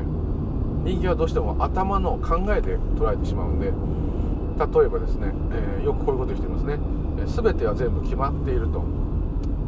起きることは起きるべきして起こると決まっていると。ということはあ例えば座禅して悟りを得たいと、まあ、この言い方は間違ってますけどもでもまあ一般的な感覚で言えばそういうことですね。何か修行して、えー、悟りを得てより、えー、良い人生を生きていく。またはこの世の仕組みを知ることによって納得して生きていきたいと、まあそういう探求する心が芽生えて、まあそれの修行なりをされるという気持ちが湧くのもですね。またそういう機会に出会えるのも誰かに誘われて始めたどんな理由があってもいいけどもとにかくそういうものを何かそういう本当の本性をですね知るような活動に参加するまたそういうことを勉強するあのオリジナルでもいいからあ何かそれそういうものに間違いない何かそういうものがあるんだと言ってこう邁進できると。いう気持ちがまず湧いてこないと当然できないですよね。またそういうご縁がないとできない。でそのご縁自体も決まってるんだと。だから何をやっても無駄なんだって言い方をこうまあされる方もいますね。無駄というかやってもいいしやんなくてもいいみたいな。分かる人は分かる分からない人は分からないと。そうするとなんとなくこう夢も希望もなくなったように捉えちゃうんですね。でこれは考え方だからですね。で言ってるそのいうことを言っちゃってる方もですねそれもまあ考えなんですね。それが事実だとしてもですね自我はそれを聞いたらつまんないんですね。なんだ？じゃあ俺だって悟るような機会が来たら悟るんだなと。何やってもしょうがないやと。こう取るかもしれませんし逆に何だと俺には悟れないっていうのかバカにしやがってってなるかもしれない。悟れる悟ることなんてないんだと言っときながらなんでお前はその話をして、え、人を引きつけようとするんだと。詐欺じゃないかと。こうなったりですね、え、あとブッダが言った通り全員悟れるんだと。なんでならあだってそれそのものだからだと。ただそれそのものだったことが分かればいいだけで他は何もいらないんだと。でそれは自分自身に聞きなさいと、まあ、こういうこともありますから。一体何何がどうなってこうなってるのかってなってしまいますね。究極的な部分を匂わせてはいるんですけどもでもそこばっかし言っちゃったらもう何にも意味がないですね。あの私は本当ね空空の病魔界に入ってると思うので、えー、全然ダメなんですけどもその空とか無とかですねそういうものを主体と客体なんてないんだとかですね、分別がないんだとか意味がないんだとかねそういういろんな言葉いろいろあるんですけどもそれをそのまま普通に考えて取ったらですねそれはもう本当にそれこそ意味のないですね、えー、まあ、無駄なというかですねことになってしまうと。でまたここで究極的なこと言う人私もついあの言葉にそれを足したくなっちゃう時あるんですけどもあのそう言ってる話をしようですね。それを聞いて感銘を受けようがあ怒ろうが何があろうがそんなものも全部あの演技次第で決まってるんじゃんと。だからもうこっちがどうこうすることは一切できないでしょと。要するに考えではできないでしょと、まあ、こういうことですね。でそれは究極の真理としてはその通りかもしれません。真理というか究極的な本性としてはそうかもしれないです。ただその究極的な本性のその空だとか無だとかですね。ちょっと表現はどうしていいか分かりませんけどそこをいきなりですねこの考えの世界にいきなりそれをボンと出してですね、何にもないんですって言ったところでですね、ちっともやっぱり意味がないんだと思いますね。でそこで、えー、だって意味なんてないんだからいいじゃんって。これは全部ですね。今言ってるこれは全部。これ考え方の世界の中での意味がないとかですね。考え方の世界の中での意味があるとか。良い悪い大きい小さい綺麗汚いがあの出現している世界シャバでのお話なんですね。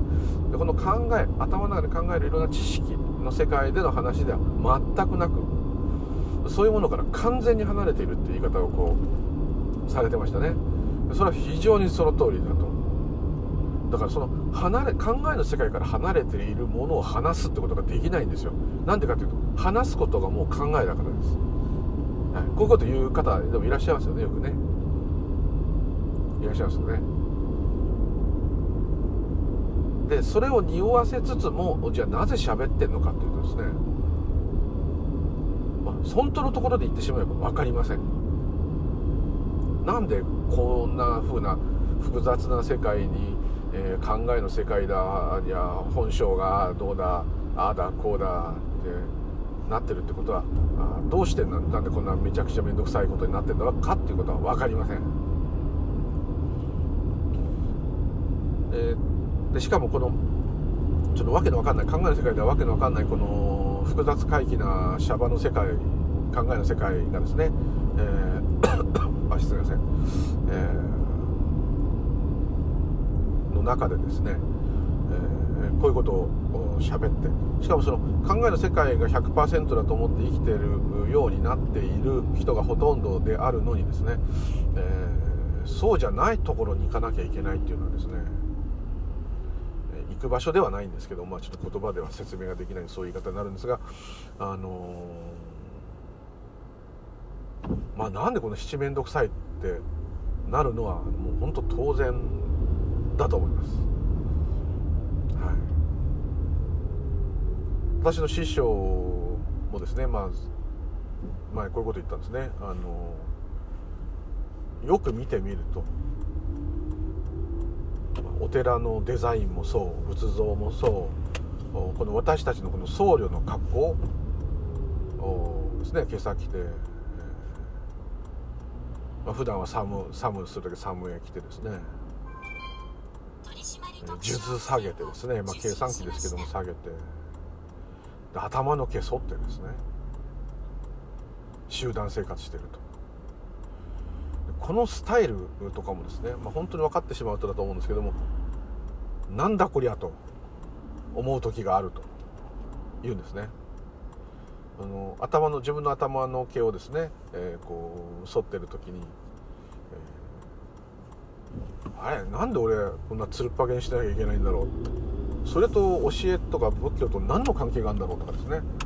えー、当然それはもういろんな歴史上のいろんなことからそうなってるんですけどもだとしてもですね、えー、なんでこういうふうにもうまあ見た目をそうすることによって、自分を戒められるじゃんですね。私はもうこういう職業なんだと。それらしく生きなきゃいけないんだという葉っぱをかけはたから見てもねあの人お坊さんだと。そういう格好してたら分かりますから変なことできないですよね、まあ、変なことやって捕まるお坊さんもいっぱいいますけど。ですけど、まあ、お坊さんがやったとなるとより罪深い感じがなりますよね。聖職者であるのにということですよね。牧師さんであるとあの首の襟のカラーのところに白いのがねこう入ってると神父さんだとかねありますよね。ですからはたから分かるようにするっていうのは一つのあれですし、えー、悪いものが声かけづらいとかですね、まあ、日本だとちょっと違うかもしれないですけどそういうのに行かない人たちだと。みんなの模範となるような生き方をしなきゃいけないスタイルにするっていうのは一つあるかもしれませんがそれにしてもですね複雑なこの現代洋服ばっかし着てる人たちの中でなぜこんな複雑な着物を着てですね。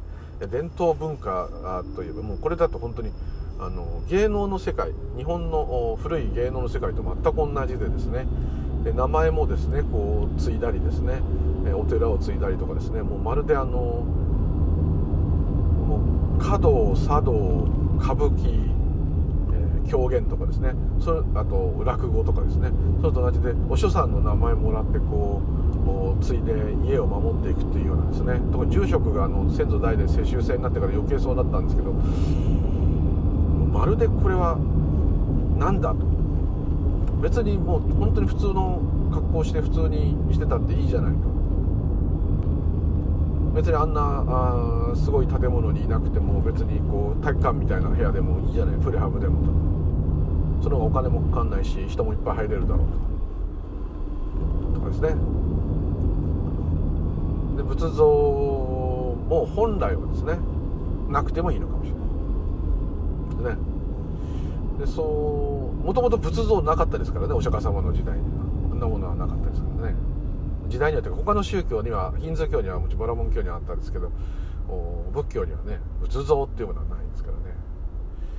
そう考えるとどんどんどんどんシンプルになってって本当にもうその教えの部分だけっていうのもありかもしれませんね。本当はそうかもしれませんね。はい。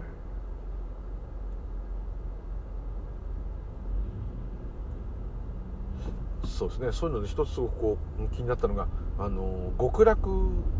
をですねイメージした例えば岩手県の中尊寺とかですねいくつかそういう金色堂とかですね極楽っていうものをこう仏像や金箔を貼ってですねキキラキンのすごい世界を、美術品としてはもう第一級品でもそれはもう本当世界のに誇る遺産ではありますけどもああいうものを昔はですねまあ貴族しか見られなかったらしいんですけどもそれでもですね一目あとめったに見れないとかするわけですね。一目見たらびっくりするわけです。このもうキンキラキンのこうもう輝くこの世界。これが極楽浄土か。でそれをパッと見てちょっと頭にそれが焼き付きますよねその景色が。今みたいに普通にどこでも見れたりインターネットで写真見れちゃったらちょっとあれですけど当時はたまげたんですね。でいろんなあの仏像もですねあの大きい大仏もですねあの中に入れてあるのがまた味噌なんですね。外に出ちゃってたら見えちゃいます。で中に入ってると外からは建物です。中入ったらうわっと。そういうお寺よくありますね。京都の東寺だって行かれた方中入ったらもうえー、この立体曼荼羅何よこれと。すごいと。あれを当時の人がいきなり見たらもうぶったまげるですね。でそれが焼き付く。何かあるたんびに目を閉じたらその姿が浮かぶ。それぐらいの強烈なインパクトがあるわけですね。いつも極楽浄土をこう描けるようにすると。そういうことだったんですね。ただそれだとやっぱり死んだ魂が行く場所。っていう感じになってしまう。かもしれない。それでもね、まあ、縁を結ぶという点ではいいと思いますけども、えー、ちょっと井上老子とかですね禅で言うのとはちょっとまた違うなと思います。で本質的には違うんですけども、まあ、そうやって一般の方にどんどんどんどん仏教をこう下ろしてくると余計そうなるという部分もあったかもしれません。そうですね。ブッダの時には仏像はないですからね。菩薩っていう概念はあったかもしれません。ボーディーサットバっていう修行僧っていう仏になるために修行している人を菩薩っていうので観音様を観音菩薩地蔵菩薩文殊菩薩普賢菩薩何でもそうです菩薩様っていっぱいありますけども修行中っていうことなんですねですけども、まあ、その観音様自体がまたこうだっていうねただまあ取り方によってですね観音様自分の中に観音様があるということはですね自分も仏になるような気持ちそういう衝動が湧いてくる素地がもう備わっているという意味ではいいかなというふうに思いますがなかなかそういうふうにね見れないですね。私もこう何々観音長谷寺なんとか観音とか見るとですねそのすごい観音様自身がいらっしゃる。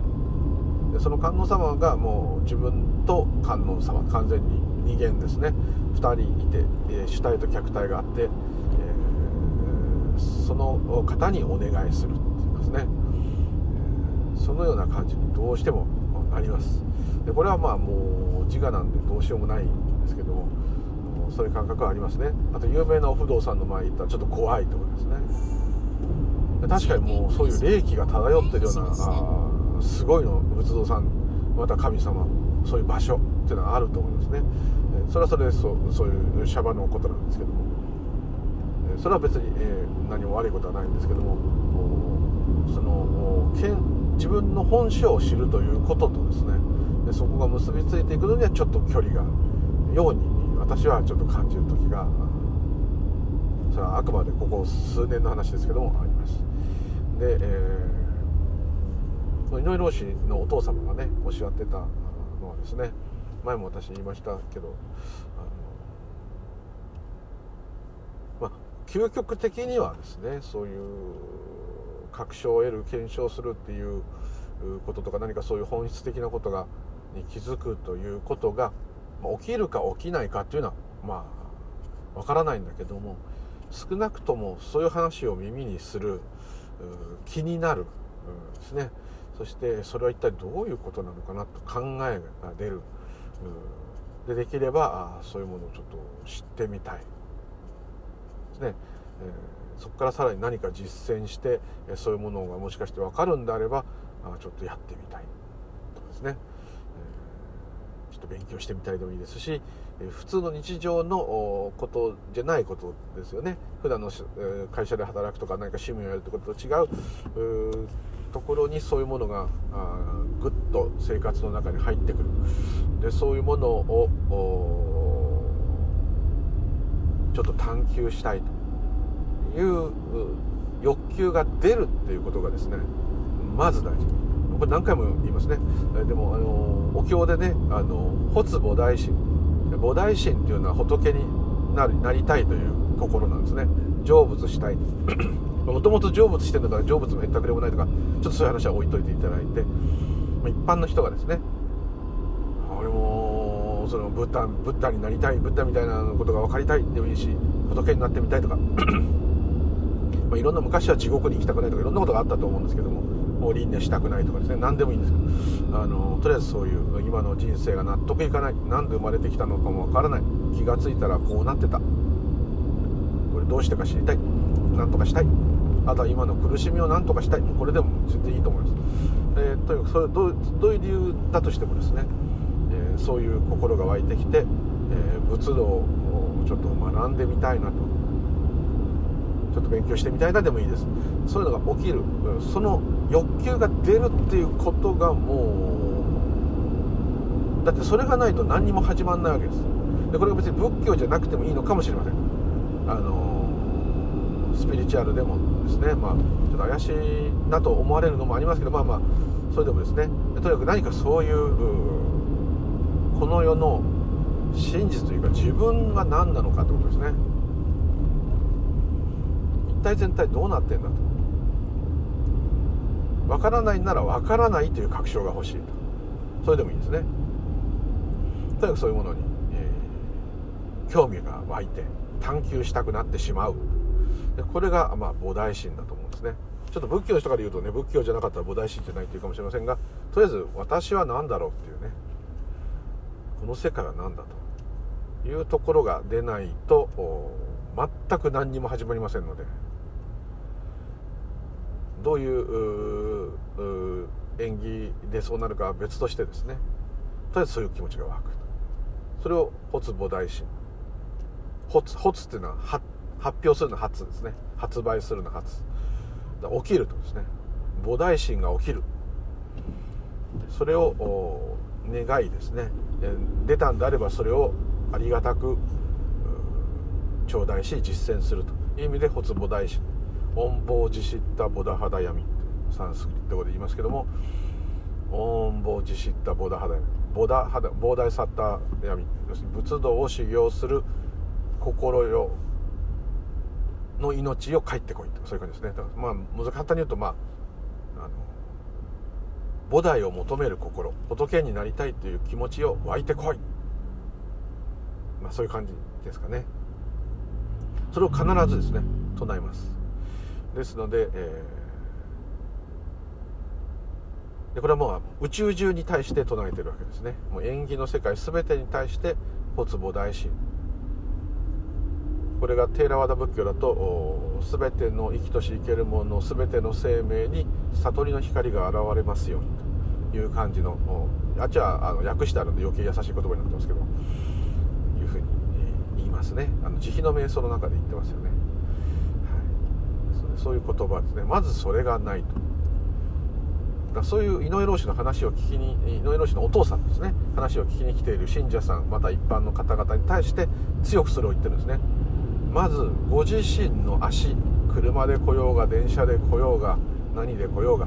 会社を休んできてる人もいれば暇だから来た人もいるかもしれないしいろんな人いるんだけども風邪気味だけど頑張ってきた人もいるし全く元気に来た人もいるし暇つぶしに来た人もいるかもしれないんだけどもとりあえず私の話を聞くためにここへ集まってくださった。しかもご自身の力でなんとかここまでやってこれた。でしかもやってこれるってことはとりあえず人の話を聞けるような状態だと。借金があろうがどっか痛いとこがあろうが病気があろうがそれでも今まさにこの話を聞く機会を得ていると。いうですね。でここにお集まりいただくことができていると。いうことでまずそのご自身がね大したもんだと思ってくださいと言うんですね。普通で言えばねただお話話に聞きに来た、まあ、いろんな理由のできてる人はいるでしょうけど来たという点で同じなんですがあとりあえずそういうことが演技したってことですね。まさに起きたと。いうことでまず自分を褒めてやってくださいと。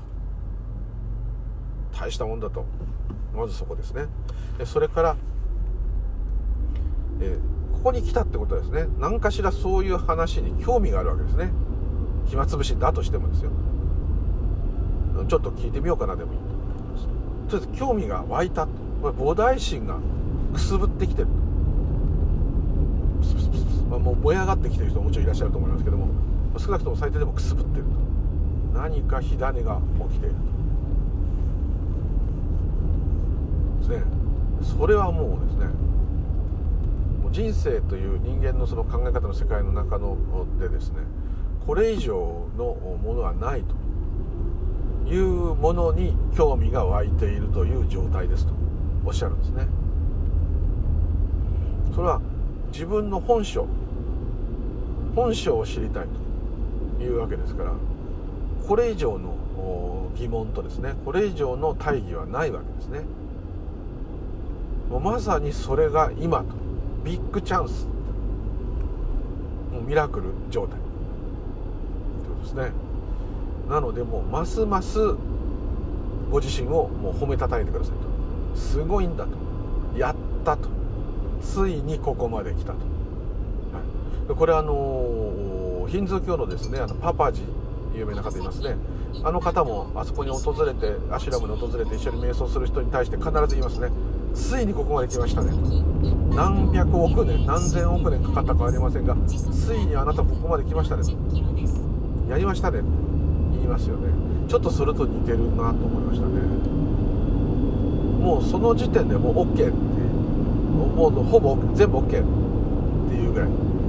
来た人たちは別に何も悟ってもいないし分かってもないよって言ってるんだけどいやいやもうそういうこと興味が湧いてもこれがいいなと思う気持ちが湧いただけでですね。OK よく昔あの私何回も言いますけどあの仏教でねいいお師匠さん見つかってあもうこの師匠についていけば大丈夫だ。この師匠に全部任せようっていう師匠に出会った時点でもう下脱決定と。その時点でもうお祝いという言葉があるんですね。はい。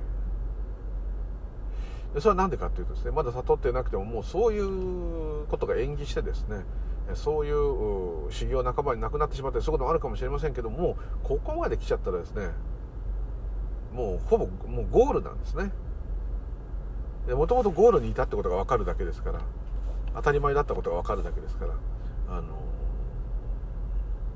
もう力む必要はないというかですね。だその井上老師のお父さんはもう素直にですね、えー、修行なんていらないんですと。お経もいらないんですと。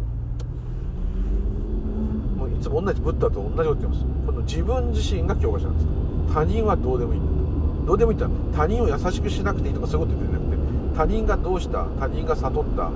他人が何か知っている他人がこう言ってたってことはどうでもいいと。りあえず自分がどうなってるのか自分っていうのは一体どういうふうになってるのか？どんな感じなのか？どんな形でどんな風になってるのか？でどんな風なことを見たり聞いたり喋ったり味わったり痛がったり熱がったり寒がったり怒ったり笑ったりこれは一体何だと？この体は何だと？心は何だと？心とは一体どこにあるのかと？知恵なのか知識なのか自我なのか。れともそんなもんじゃないのか。でこの認識する意識の力って何なのか。認識とは一体どういうことなのか。ずっと自分をひたすらにこ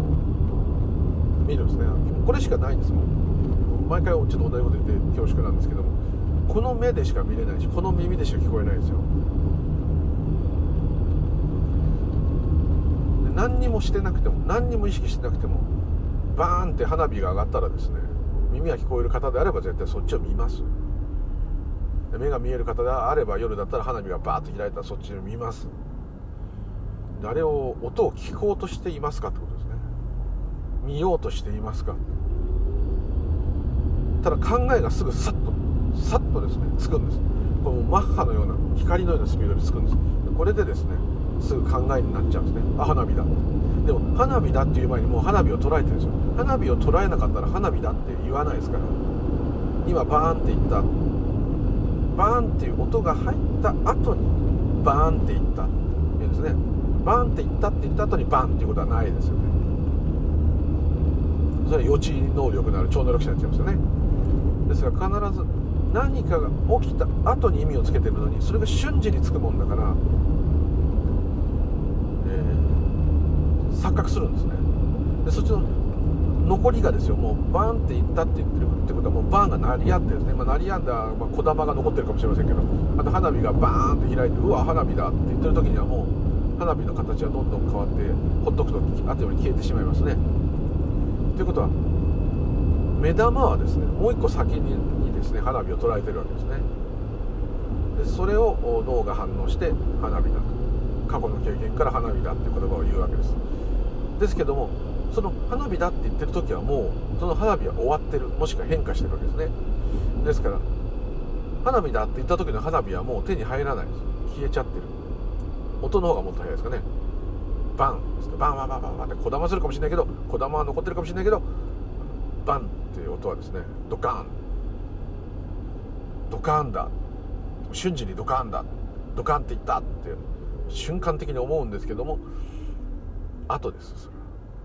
もうドカンはないんですね、えー、ですから、えー、実際人はみんなですね花火だっていう前の花火ドカンっていう音がしたっていう前のドカンをちゃんと捉えてるしその世界にいるわけです。そうじゃなかったらだって花火だドカンだって言えないですから、はい、その手前にいるわけですね。で私っていうものがないとピカッっていう花火とドカンっていう音とそれしかないんですね。しかも消えてしまう。それしかないんです。で今言葉を添えてるんでそうなっちゃうんですけども花火だもドカンもないですねその時は。映像と音だけですね。映像だ音だとも思えないですよね。その前ですから。その前に終わってるんです。ということは我々が見てるイメージしてるものっていうのは全部過去なんです。で過去っていうのは存在しないですから本当に。現実ではないですからあのないですね。だからその残りがを現実になってる。しかもそれにさらに考えを足していく。この花火はこの間見たやつよりは小さいなとこですね。なんか綺麗だけど色がなとかね。あもうこんな花火の季節かとかですね。ドカーンって言ったけど結構近いのかなとかね。これはどこどこの花火大会だなとかね。いろんなものが浮かぶわけですね。それは別に悪いことじゃないんですよ。浮かぶんですけども。それはもう考えの世界なんであの、まあ、ある意味現実ではないということですね。残りがに対して意見を言っているという映画の感想を語っているような感じです映画終わっちゃったとそういうそれがでもそっちが当たり前になってしまうんですね。花火がピカッと光ったことドカンっていう音がしたことよりもですね、えー、これはどこどこの花火大会の花火だなと。いうことの方が事実なんですね。なっちゃう。でも事実はピカドドカン。これだけなんです。でそれが分かるとですね。花火を見るとかですね。花火の音を聞く。聞いたっていう自分っていうものがですね、えー、その考えの世界から離れると離れるとっつっても考えが出てもいいんですよ。出てもいいんですけども本性本性で言えば花火大会でもないしピカッと光ってもいないしドカンとも言っていないです。それは全部考えです。ですので、だけどみんなはそれを知ってるわけです。だって知らなかったら花火だドカンだって言えないわけですはい。だから全員すでに仏の世界にいるし全員里里にもへったくれもなく当たり前にそうしているし。ただあそっちの考えの方が人生、え、なんですね、まあ、人生というもの自体はそっちですね。考えの世界ですね。だけどもこっちが何もしなくてもですね意図しなくても花火が光ればそっち見るし花火の音がすれば勝手に聞こえてしまうし。ね。風が吹いて揺れる草と同じです。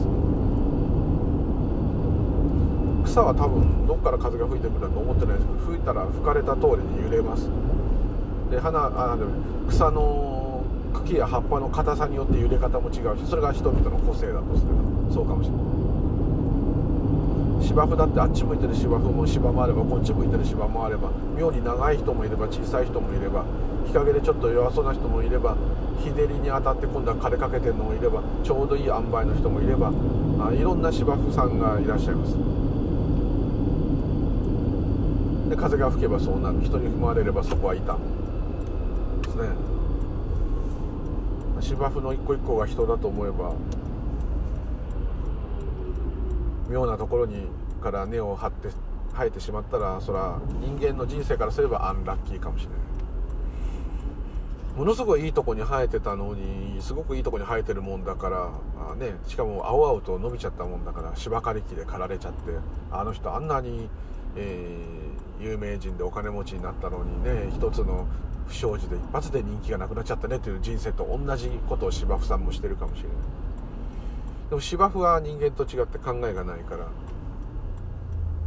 あるがままですよね。いちいちそれにケチつけたりそれ動けないからだろうとかそういうことはちょっと置いといてくださいね。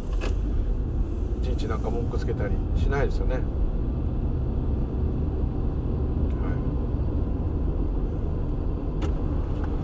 その自分の与えられた枠内でしかやれない。でそれを覚悟もしていない。自分の人生を受け入れようとすらも思ってない。ですよね。人間も本当は同じなの。に人間だけ特に人間だけだと思います。え、いろんなことにああでもないこうでもないとやるわけですね。でそれは非常に疲れるし深刻になるし辛いですね。もちろん楽しみもあるかもしれない。感動することもあるかもしれない。それは必ず逆のものとの表裏一体。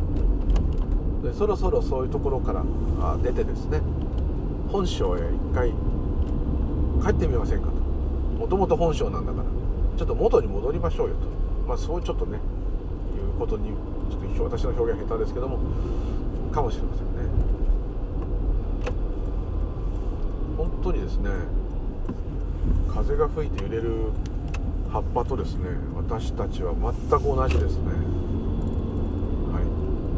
れはもう自信を持っています。でそれが分かってるのにですね強い風が吹いて自分が苦しむとですね苦しいんですね。は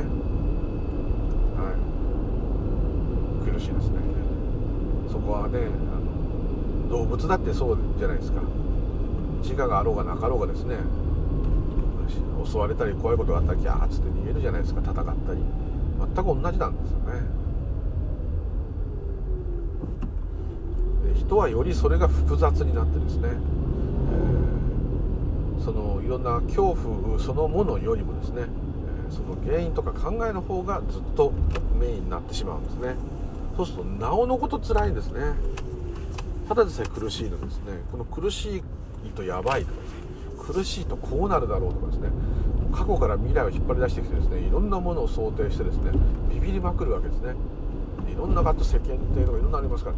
まあ、それが、まあ、いろんなのを守ってるのが人間っていう動物の生き様なんでそれを否定してるわけではないんですけども、まあ、苦しみが多くなってしまうっていう点ですね。犬見ててもですね痛い時は痛いだけなんですね。こうこうこうで痛いからこうこうもちろん、やられたら仕返しします相手がまた攻撃すると思えば襲いかかりますよ。それはありますけども基本的にもうね痛い時は痛い。眠い時は眠い。楽しい時はむちゃくちゃ楽しい。好きな人は大好き。嫌いな人は嫌い。もうそれだけ。同じなんですよ我々も。そこにいろんな理由をつけてるだけでですね。例えば何かまずい自分の嫌いなもの食べてねこれまずいな嫌いだなと思ってもですね。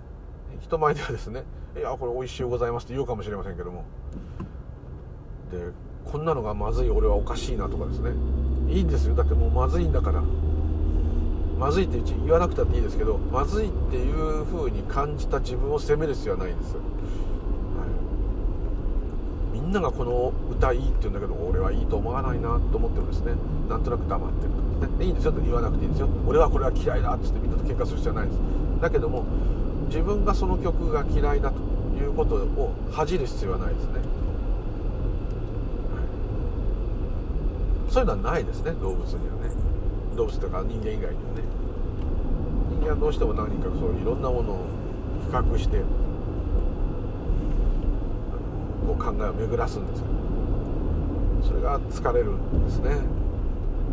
肩身が狭いというか重いんですね。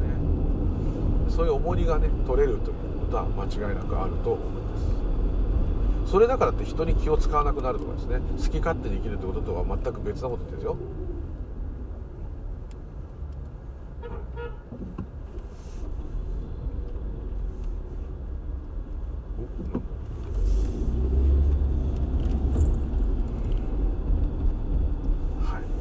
なので、えー、謎なんですね。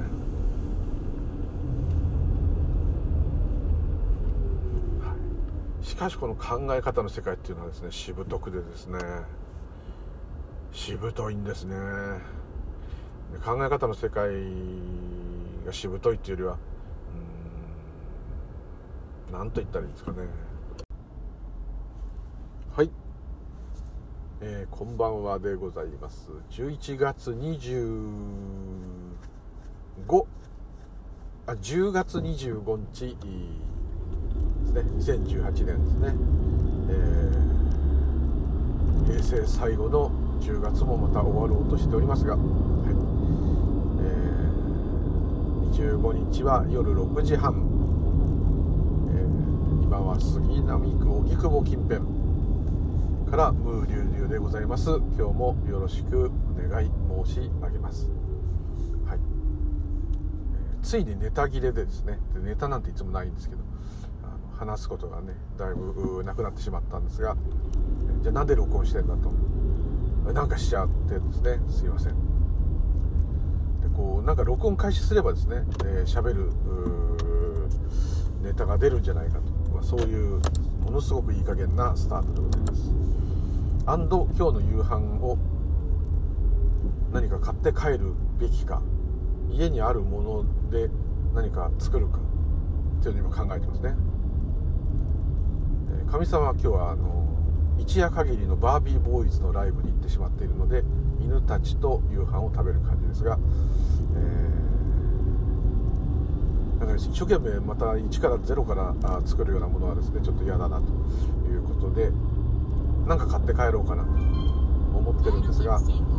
コンビニも非常に飽きてしまってですねこの仕事柄どうしてもそういう食べることが多い飽きてしまって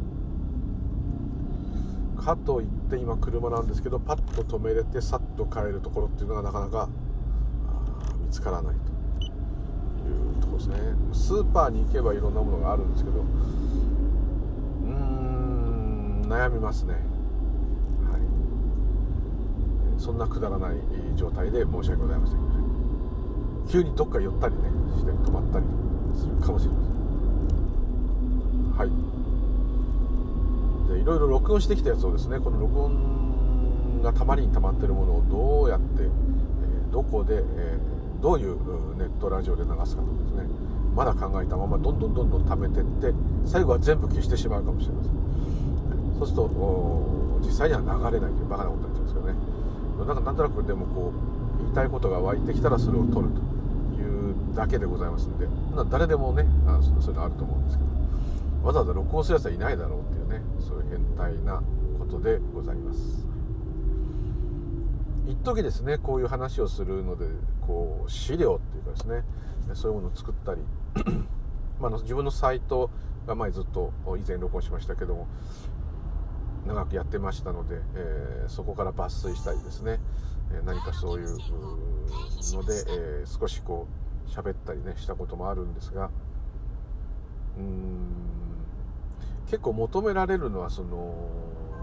私の場合ですけどね。やっぱりこう仏教の話を求められるんですね。そうするとで求めてる内容がそういう悟りとかっていうよりはもっと日常的なですね、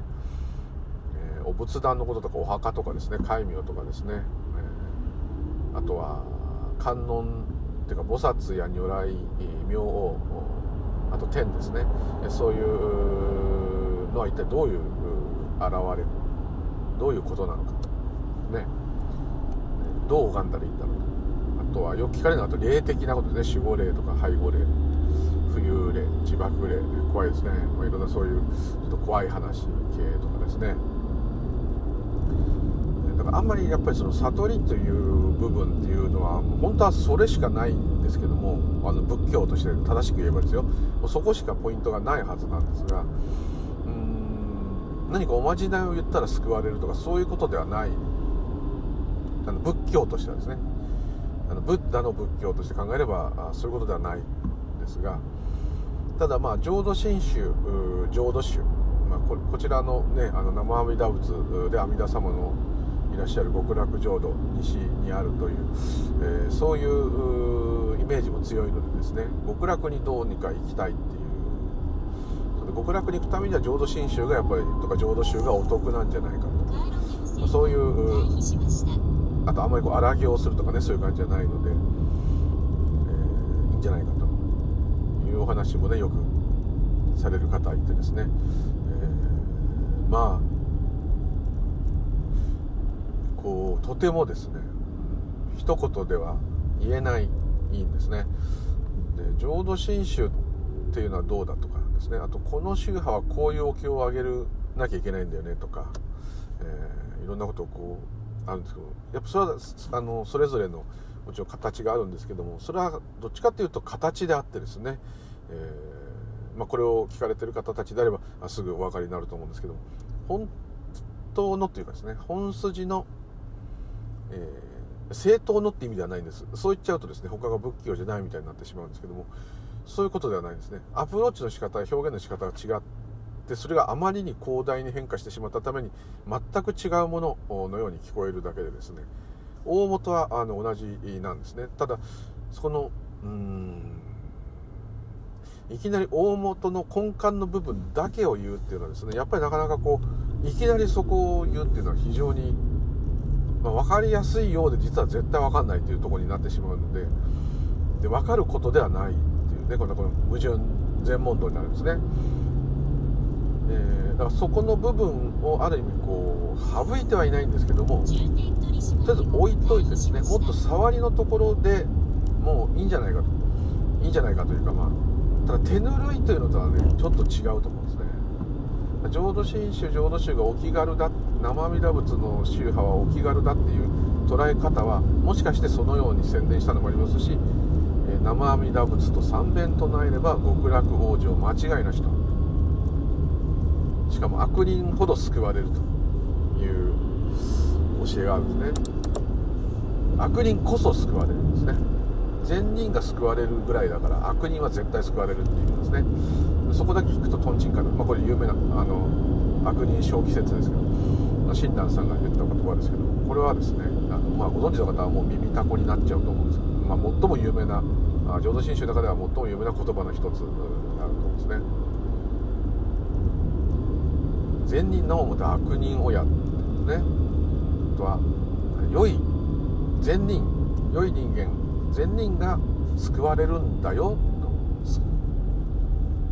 阿弥陀仏の力ではと。善人すら救われるんだから悪人なんてもう超救われると。まあ極端に言うとこういうことです。善人が救われるような教えなんだから悪人だったら100%救われる。それは悪い人ほど救わなきゃいけないんだっていうことを言ってるんではないんですね。たまにそう捉えてる方がいてすごく慈悲深いと。捉えちゃう方いるんですがそういうことじゃないですね。善人っていうのはですね、まあ、他人が言ってるのはともかくですね。善人だと。俺は間違ってない。俺は結構ちゃんと生きている。俺は立派な人間である。俺は正しい。とで良いことばっか俺はしていると。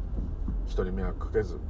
俺は頑張っていていい人間だと。いう自負がある方はですね。ある意味それはエゴイストであると。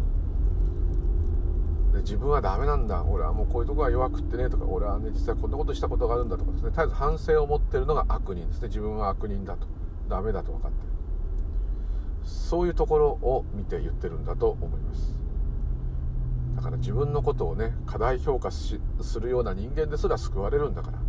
自分を過小評価してるような人は当然救われるだろうと、まあ、極端に言えばこういうことなのかなと。言っています。でこれ仏教でいう慢心ですね。あの自分満足してる心。あの自分が大したもんだと思い込んでいる。っていう部分の まあ平たけば偉そうに偉そうなふりしてるだけないいですよ。本当は自信がないから偉そうにする方もいっぱいいるんでそれは逆なんですけども。本当に俺はいけてるぜと思ってる人はですら救ってくれるんだから俺はまだまだだなと思ってる人は救われないわけがないと、こういう意味なんですね。はい、でこれだけでも非常に深いんですけどもあとこういう言葉もありますね。弟子の唯円でしたっけ、えー、あそれは空海の弟子か。えー、っとえー、っと協業信条じゃないや、えっと、単日を書いた人ですね、まあ、弟子の 一番弟子のような方が親鸞さんの言葉をいっぱい残してるんですがその方がですね極楽往生がもう決まってね自分はそういうもう親鸞さん弟子になってこう完全にもう極楽往生が決定しているにもかかわらず今一つねその実生活の中ではあんまりいい気持ちや晴れ晴れしい気持ちでねもう極楽だっつってね喜べないと。いうことを漏らしたんですね。そしたら親鸞さんが「私もそうだよ」と、はい、一見これを聞くとですね全くその師匠まで自信がない確信を持ってない教えでみんな不安なんじゃダメじゃんと、まあ、こうなっちゃうんですけど違うんですね。そこでま親鸞さんの本当の正直な部分が出てると思うんですけども。それはあの禅で悟った方だろうがですね密教で悟った方だろうが何でも同じですけども何かそれ分かった方はあの何も変わらないって本性が見えて考えの世界にとらわれなくなったと言っても起きてくることに不快なことや楽しいことがあるのはもう変わりがないんですよ。その不快な気持ちが湧くこと快適な気持ちが湧くこと。これとですねそれと実際に起きてくることと出てくる感情や気持ちと本性を知っていることはまあ全く関係がないわけではないんですけども、えー、こういうことを言ってるんだと思うんですね。もしそれがあ例えばあ極楽浄土阿弥陀仏そのものしかもうない。生阿弥陀仏は生阿弥陀仏でしかない、まあ、生阿弥陀仏を縁起ととってもいいですね。宇宙の働きと言ってもいいそういう言い方してもいいですけどそれしかないと。分かったところでですよ、えー、何が起きるかっていうところは分からないし変わらないですね。でそれをやったからっていいことしか起きないようになったり不死身になったり一生病気にならないっていうことはないですよね。足ぶつけても痛くないってことはなんないです。ただお釈迦様ですら全くなってないです。そこが実はすごいポイントなんですね。昔よくですね、えー、浄土真宗の僧侶が親戚もいますんであれですけどその方にですねとかまあ他でも聞くんですけども何の何の見返りも意味もこのシャバではないからこそ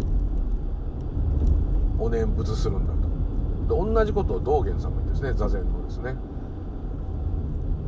座禅したからって何の意味もないんだよと。何の意味もないからだから素晴らしいんじゃないと。だから座るんじゃないっ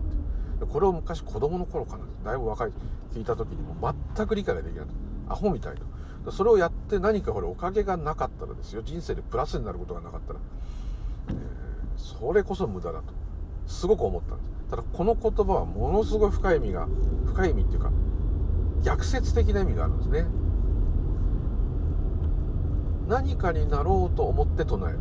何か良い未来を想定して座禅する。でも人間は絶対そうなっちゃう。なっちゃうんだけども、まあ、それでもま続けていく。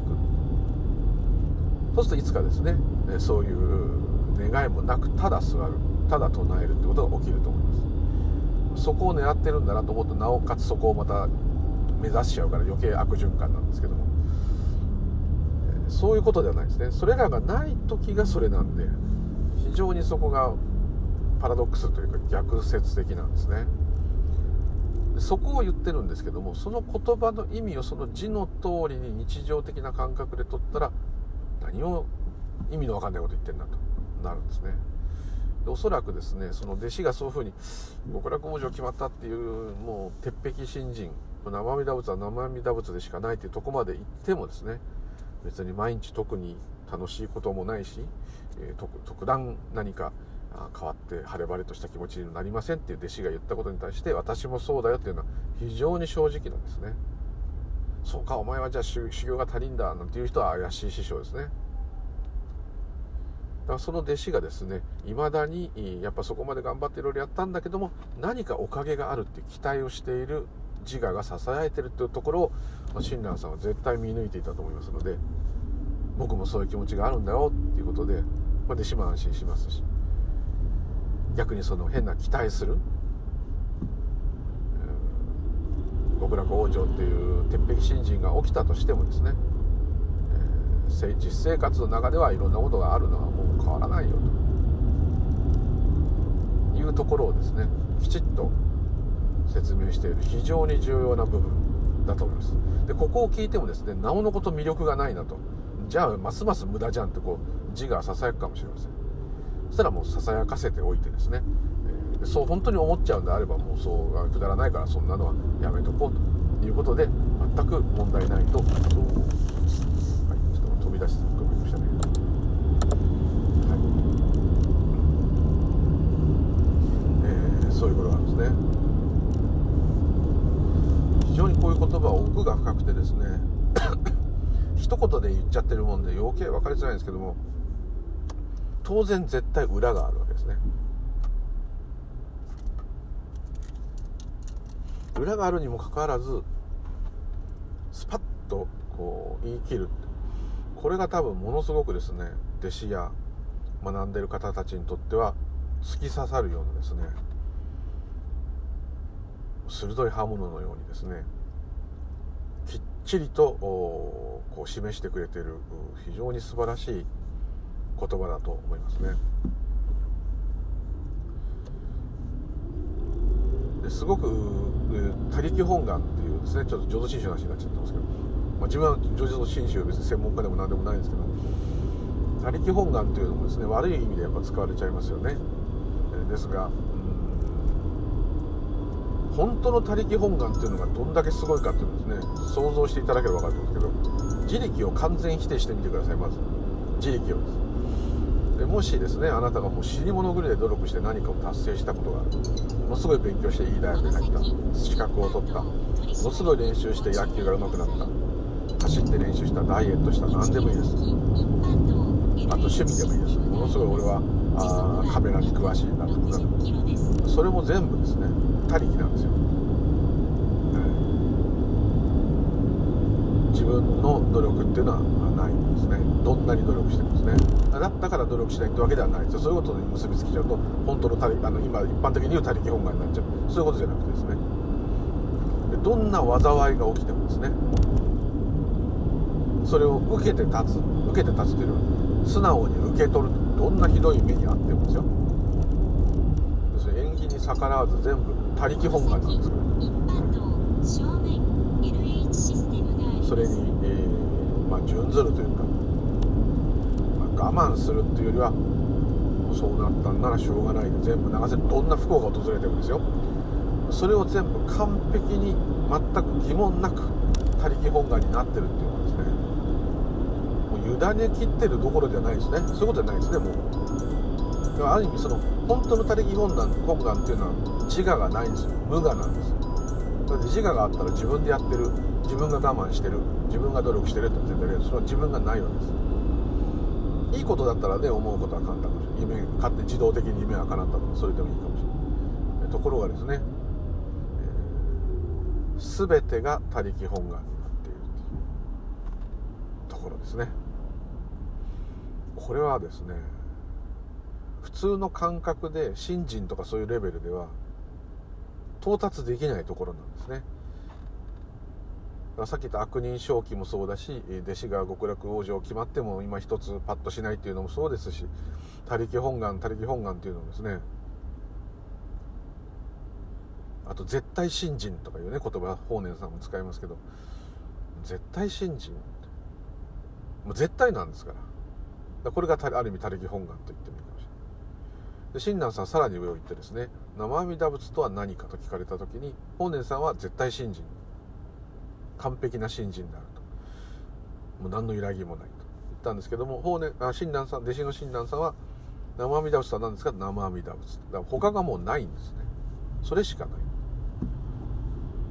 自分がどうとか信心ってことは信じる人っていうのがいるから信心対象になってるんですけど生阿弥陀仏とは何ですか？生阿弥陀仏とは意味が通じないわけですね。質問に質問で返してるみたいなんでしょう。でももうそれしかないんだからそれしか答えようがないっていうこの明確な答えですね。実はこの生阿弥陀仏の浄土宗浄土真宗っていうのはまあある意味いやある意味一番大変な難しい、えー、仏教の一つなんじゃないかなと私はちょっと感じる時があります。だキリスト教とね似てるという方もいますね。何かしらの体験があればですねそれでもなれるかもしれませんけどこの教えをこのまま言葉の意味として信じきるっていうのはですねちょっとなかなかですねできないと思いますね。あのキリスト教の友達が言ってたんですけどもイエスが復活死んだ後復活したとかねそれをこう霊的に信じろっていうのか教えがとして蘇ったとか伝説になったと思いたいのかわからないけどもそれを100%信じろって言われても信じられないんだよって言ってましたね。こんなことを信じろっていう宗教だって、まあ、それぞれ自身はものすごい教会通う立派なキリスト教徒なんですけどそういう疑問が出てですね当然だと思います。なかなかそれは難しいです。ねだけどそんな簡単なあことじゃないですね。こんなの信じらんない。やじゃあ無理だねっていうことではないんだと思いますね。そこからはですね「歎異抄教行信条」でいくつか有名な浄土真宗の経典というかいろんな文章がありますのでそれをよくかみしめると特に「歎異抄」はですね分かりやすいところも分かりやすいような分かりにくいような。だけどどこかにですねこれは秘めたものすごいパワーそう簡単に言ってる言葉じゃないんだ全部っていうところがですね節々感じられると思います。ですので一瞬ね生阿弥陀仏と3回唱えれば極楽往生間違いなしっていうですね一番簡単だなんて言われちゃってる浄土真宗が特にですかね、えー、ですがお坊さんもね髪の毛剃ったりしませんし、え、ですが一番簡単だと言うんですがその言葉にはね前も録音したと思いますけどもこういう言葉がですね。誠の信心を持って三遍三回生阿弥陀仏と唱えれば極楽往生間違いなしと。誠の信心を持ってっていうところは100%他力本願絶対信心がある状態で3回ですから。そしたらもう1回も唱えなくたってもう往生してるじゃない。言いたいですね。逆に言い返せば、まあ、いろんな人に人に広める意味でそういうのもあったんでしょうけども、えー、そうだと思いますね。例えば弘法大師空海がですね第一に大蔵会第一如来信言の阿弥陀運慶をですね阿弥陀運慶阿弥陀運慶と100遍背筋を伸ばしてですね座禅の形になって、えー、目を軽く閉じてはいないんだけど半眼にしてですねあんまり明るくない部屋で。100回阿弥陀運慶阿弥陀運慶と唱えて「アジを感ぜよ」アジっていうのは「あ」っていう字が大事な言葉の始まりの「あ」「あうん」の「あ」ですね。で「あ」第一如来大蔵会第一如来なんですけども阿弥陀運慶の「あ」ですね「あ」を感ぜよ。第一如来を感じなさい。そうすればその第一如来の慈悲の力でですね生命の力で。側室に至る。側室っていうのは速やかにその人のいろんな困ってる部分または病気だったりとか心が病んでたりとか問題があったりとかその部分に光を照らすこと間違いないと言ってるんですね。でこれもですね言ってることは簡単なんです。100回やめらんけ唱えるんだったら誰でもできます。すぐできます。そこででもアジを感ぜよ第一如来を感じなさいと。さすればそれが家事加え持つですね。家事祈祷の家事。如来からの慈悲の力によって側室即速やかに失病の質ですね、えー、どこか災いのある悪いところに影響を与えて、えー、まあ、いい方に持ってってくれるだろうと。持ってくれるだろうって言い方しないですよ空海さん。持ってけます。もう言い切る方なのではい。ですね。でこれも修行としてはもう修行と言えないぐらい簡単なことなんですけども、えー、味を感じられるか第一如来を本当に生命の根源を感じられるかっていうところは簡単じゃないですね。まずそれを100%信じてそれを行ってなかったら何にも変わらないってことですね。で、えー、この空海さんのこの一番簡易な簡単な異行異行やりやすいの簡易の簡易型の「い」ですね。異行簡単な行ね。でこうこういうものもあの一般の方におすすめしていましたね。で本当に困難にあった時はですねもう本当に死に物狂いでですね助けてくださいっつってそれをやれる。そうするともうその時は願いも何もへったくれもなくなるぐらいのもう本当の純粋な気持ちですから。その時はですね、えー、大日如来の慈悲を感じてそこからもらえる。あそこからもらえるとかいつももらってるんですけど普段気が付いていない。本性のですね本性の命の輝きが感じられると私も思います。でこれはですね、えー、そんな難しい極限状態じゃなくてもですねアビラウンキャベ最初オンオンをつけた方が私はいいと思うんですけども最初は特にですね100遍って空海さん言ってるんですけど実際はですね20分ぐらいちょっとこれは辛いと思いますけどもオンアビラウンケンオンアビラウンケンオンアビラウンケンこれですね。まあ20分だって辛いかもしれないまあ、まあ、少なくとも10分ぐらい。唱えてるとですね。まずものすごい呼吸が整ってきます。ずっと声出してるんで同じ調子で。だんだん体があったかくなってくる。でそれだけでもですね抵抗力が上がってる。医学的にもそういうことがあるらしいです。で声を出すっていうこれはですねあの家だとちょっとやりづらいんですけども結構大きな声ですね。オンアビラウンケンオン普通にやるとちょっと怪しいんです。けどこれをですね背筋を伸ばして座禅じゃなくて油でもいいですから椅子でもいいですから腹式呼吸で一心にやるとですねほんと一生懸命やるとですねむちゃむちゃ汗かくぐらい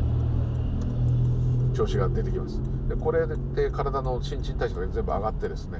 えー、でそれが終わるある程度存分に唱えてもオンアビランケで疲れ疲れて疲れてきたらオンを外してですね。アビラウンケンアビラウンケンって言ったでだんだんだんだん声を小さくしていって最後は唱えない。と呼吸が安定してきてるんでものすごく深く呼吸ができるようになってると思います。頭の中だけで「うんあてなうんけてな」とこう、えー、深く呼吸をし続ける。ねおそらく体温がですね上がると思います。すごい上がっちゃう人はね8度以上になっちゃう。かもしれない、は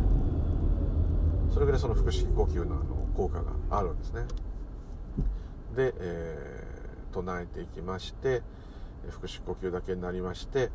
でやがてそれが終わるとですねなんかちょっとこう疲れたようなですね。気だるいような。は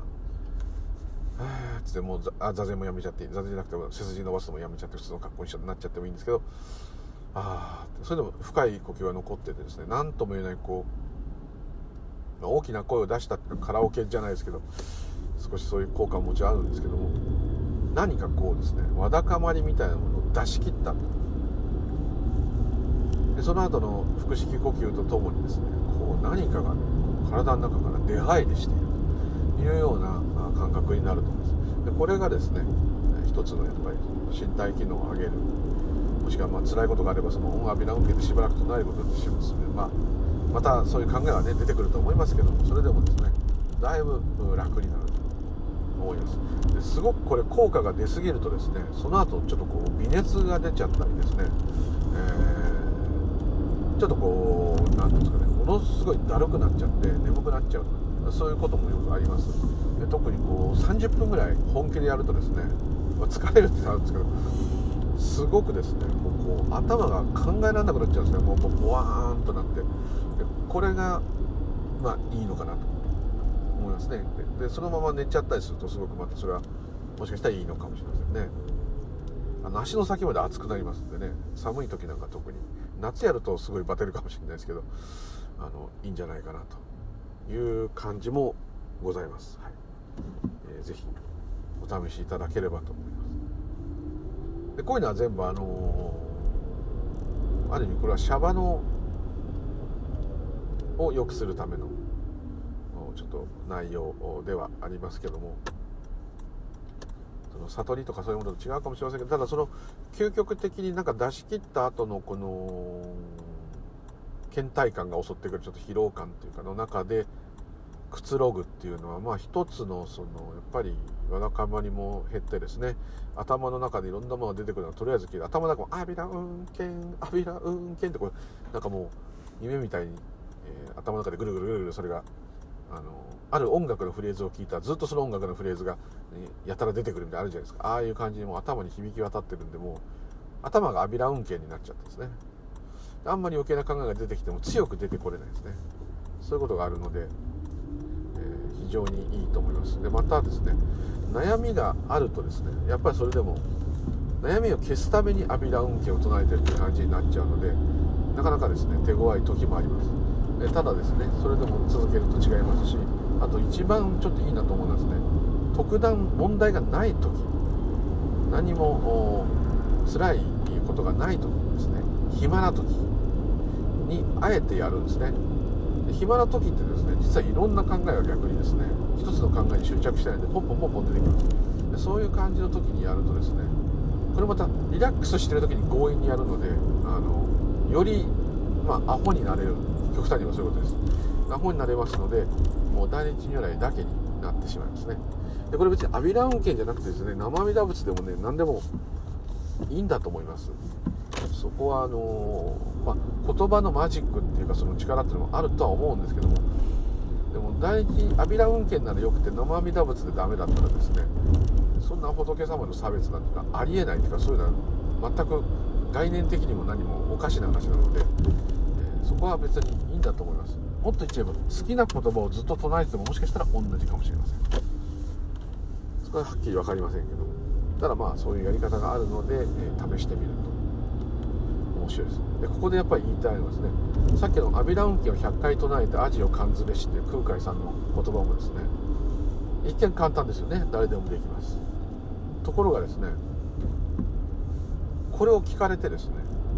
その前言ったあテーラワード仏教のスマナサーラさんもそうですけど本当にやる人っていうのはね一握りなんです。じゃあよしこれを聞いたからあ今日やってみようと。また今すぐやってみようと。一番いいのは座禅的に言えば禅で言えば今すぐやる人が一番いいんですね。さっとやる。もう何にもとらわれない。よしやってみよう。で本当にこれをですね1回でもいいからちゃんとやってみる。声出せる場所がなければ車の中とかカラオケボックスでもでそんなとこまで行ってまでやるっていうのはねかなり本物なんですけど。でもし本当にですね面倒、くさくてもどっかでやってみる、まあ、大きな声出せなくてもとりあえずやってみる。でこれを本当にやったやるったことが起きたらですね、えー、それは素晴らしい演技です。普段はなるほどねそういうのもあんのかとかね。なのでやったってしょうがないじゃん。で済むことがですね。結構その時聞いててああよしやってみようと思って。本当にやる人ってのは本当少ないんです。でこれを本当にやるとですねやった人っていうのはですねそれをもう本当にもうちょっとこう宗教的な言い方すれば第一如来が言わせてるんです。阿弥陀様が言わせてるんです。第一如来も阿弥陀様も元は同じですからあの言わせてるんです。だから宇宙の生命躍動する生命生きてるも死んでるも関係ないですよ。あのもう物で石で石ころでもゴミでも人間でも同じです。全てのものを存在させているという存在するその能力ですね。そういう神様がいるわけじゃないんですけどそういう如来って言ってるとそういう人がいるみたいになっちゃうんですけどもその根源である力あなたの心臓を動かしてる力細胞分裂させてるその力それがですねやらせてるんですね。考えから離れてそれをやるってことですから、はい、やる始めるまでは考えですよ。で何かそれをやるといいことが起きるんじゃないかっつってやるんでいいんですよ。なるんですけども実際やってる時は「オンアミラウンケ」でも「ナーマアミダムナーマアミダム」唱えてる時はですね本気で唱えてる時はですよ。唱えさせられてるんです。それはもう実際はご飯食べる時も食べさせられてるんですけども本当にもう縁起そのものになってる。ってことは仏になってるということです。座禅するんでもそうです。本当にやってる時です。やろっかなじゃないかと。いつかやろっかなじゃないと。まさにやってるその瞬間。それはですねさせられてるんですね。させていただいてるやらしていただいてるっていうんですかね。それが起きてしかもそれと演技ともう行動と全てがバッチリなってる。なければそういうこと起きないですから。起きたんであればですねあ俺本当に座って唱えたわと。うまくいかなくてもいいんです。もうとにかく本当にそういうことを実験でもいいからやってみたっていうことが本当に起きたらですねもうこれこそさっきのあの善人が救われないっていう話でいい善人になってつもりでもうえばっちゃってくださいね。やだもう仏の力で唱えさせられちゃったと。もう本当にもうぐらいに思っちゃっていいと思います。そのぐらいのビッグチャンスだと思たとえその1回しかやんなかったとしてもです。続けられたらもうそれはもうすごいことです。ですけどまあ「般若心経」1巻読むだけでも1日1回必ず読む。声に出して言う。声に出せなかったら頭の中でもいいから唱えでもいいんです。でそれを1年2年3年続けても実際は何にもいいことも起きないかもしれません。でもですね唱えている時はですねだけはせめてその時だけでもそう思ってほしいのは唱えさせていただいて。はい。それで金持ちになるわけでもないし病気が治らないかもしれないけどもその一瞬だけでもですね本性に戻らさせてもらって誰々誰々であり男であり女でありとかお母さんでお父さんでありとかあとは学生でありとかそういうことから全て離れたんですね。本当の真実の自分に戻っている瞬間なんですね。その瞬間を頂いてると思ったらもうここはなかなかね無意味なようで素晴らしいとそう思いますですので是非ですねちょっとバカバカしいと思うかもしれませんけども挑戦していただけると何か起きるって言っちゃうとまたあのおかしなことになっちゃうんですけども、えー、いい体験とつながるといいなと思います。はい、というところで家に着いてしまいました。はい。えー、はい、今日はどうもありがとうございました。またいつものね、同じような話なんですけど。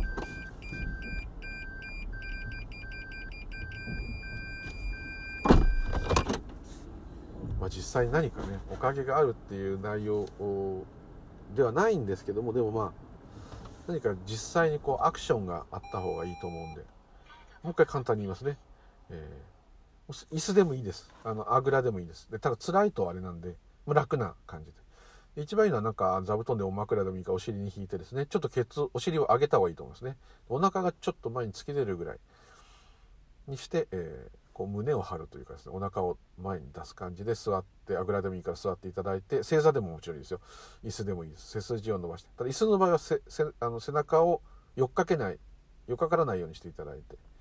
えー、背当てっていうかあそこから離していただいて。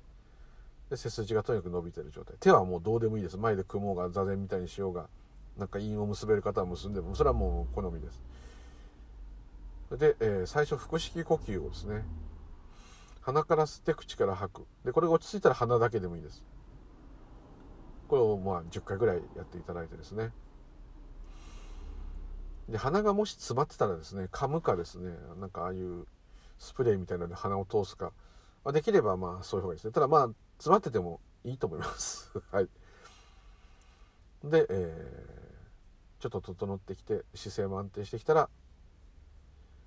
オンアビラウンケンオン、オンですね。オン、アビラウンケンと。えー、日本語にすると南無大日如来みたいな感じですね。オン、アビラウンケン、オン、オン、アビラウンケン、オン、アビラウンケン、オン、アビラウンケン。ゆっくりでもいいです。オン、アビラウン、ちょっとどうしてもこう坊主風になっちゃいますけど、オンアビラウンケン、オンアビラウンケン、オンアビラウンケン、オンアビラウンケンと唱えて。で、お腹がどんどんどんどん引っ込んできて、オンアビラぐらいまでちょっと頑張ったまた。鼻から吸って、オンアビラウンケンとこれを続けます。オンアビラウンケン、オンとまた息がオンアビラってなったら、鼻から吸って「オンアビラウンケンオンアビラウンケン」とこう続けていきますね。でえー、えー、いきますとですね。でまあ100回って言ってるんですけどまあ空海さんだと100回でいいかもしれないけどってまあ別に時計なんか見ないですけどだこう唱えてるとですねだんだん調子が上がってきます。でこうなんかノリノリな感じに「オーンアビラウンケン」ってこうなんかこうリズミカルになってきます。そのうちだんだんね飽きてきます。大体下手すると5分以内にはもうオンアビラウンケまだかまだ5分かみたいな。オンアビラウンケって。時間で測んなくていいと思います。音楽って。だいぶもうなんかだいぶ唱えてちょっとなんか疲れてきちゃったなと思ったらオンを外していただいてアビラウンケンアビラウンケンに戻っていただいてアビラウンケンアビラウンケンでこれもだんだんその数分で疲れるかもしれません。だからアビラ運転もやめてだんだん声を小さくしていってアビラ運転アビラ運転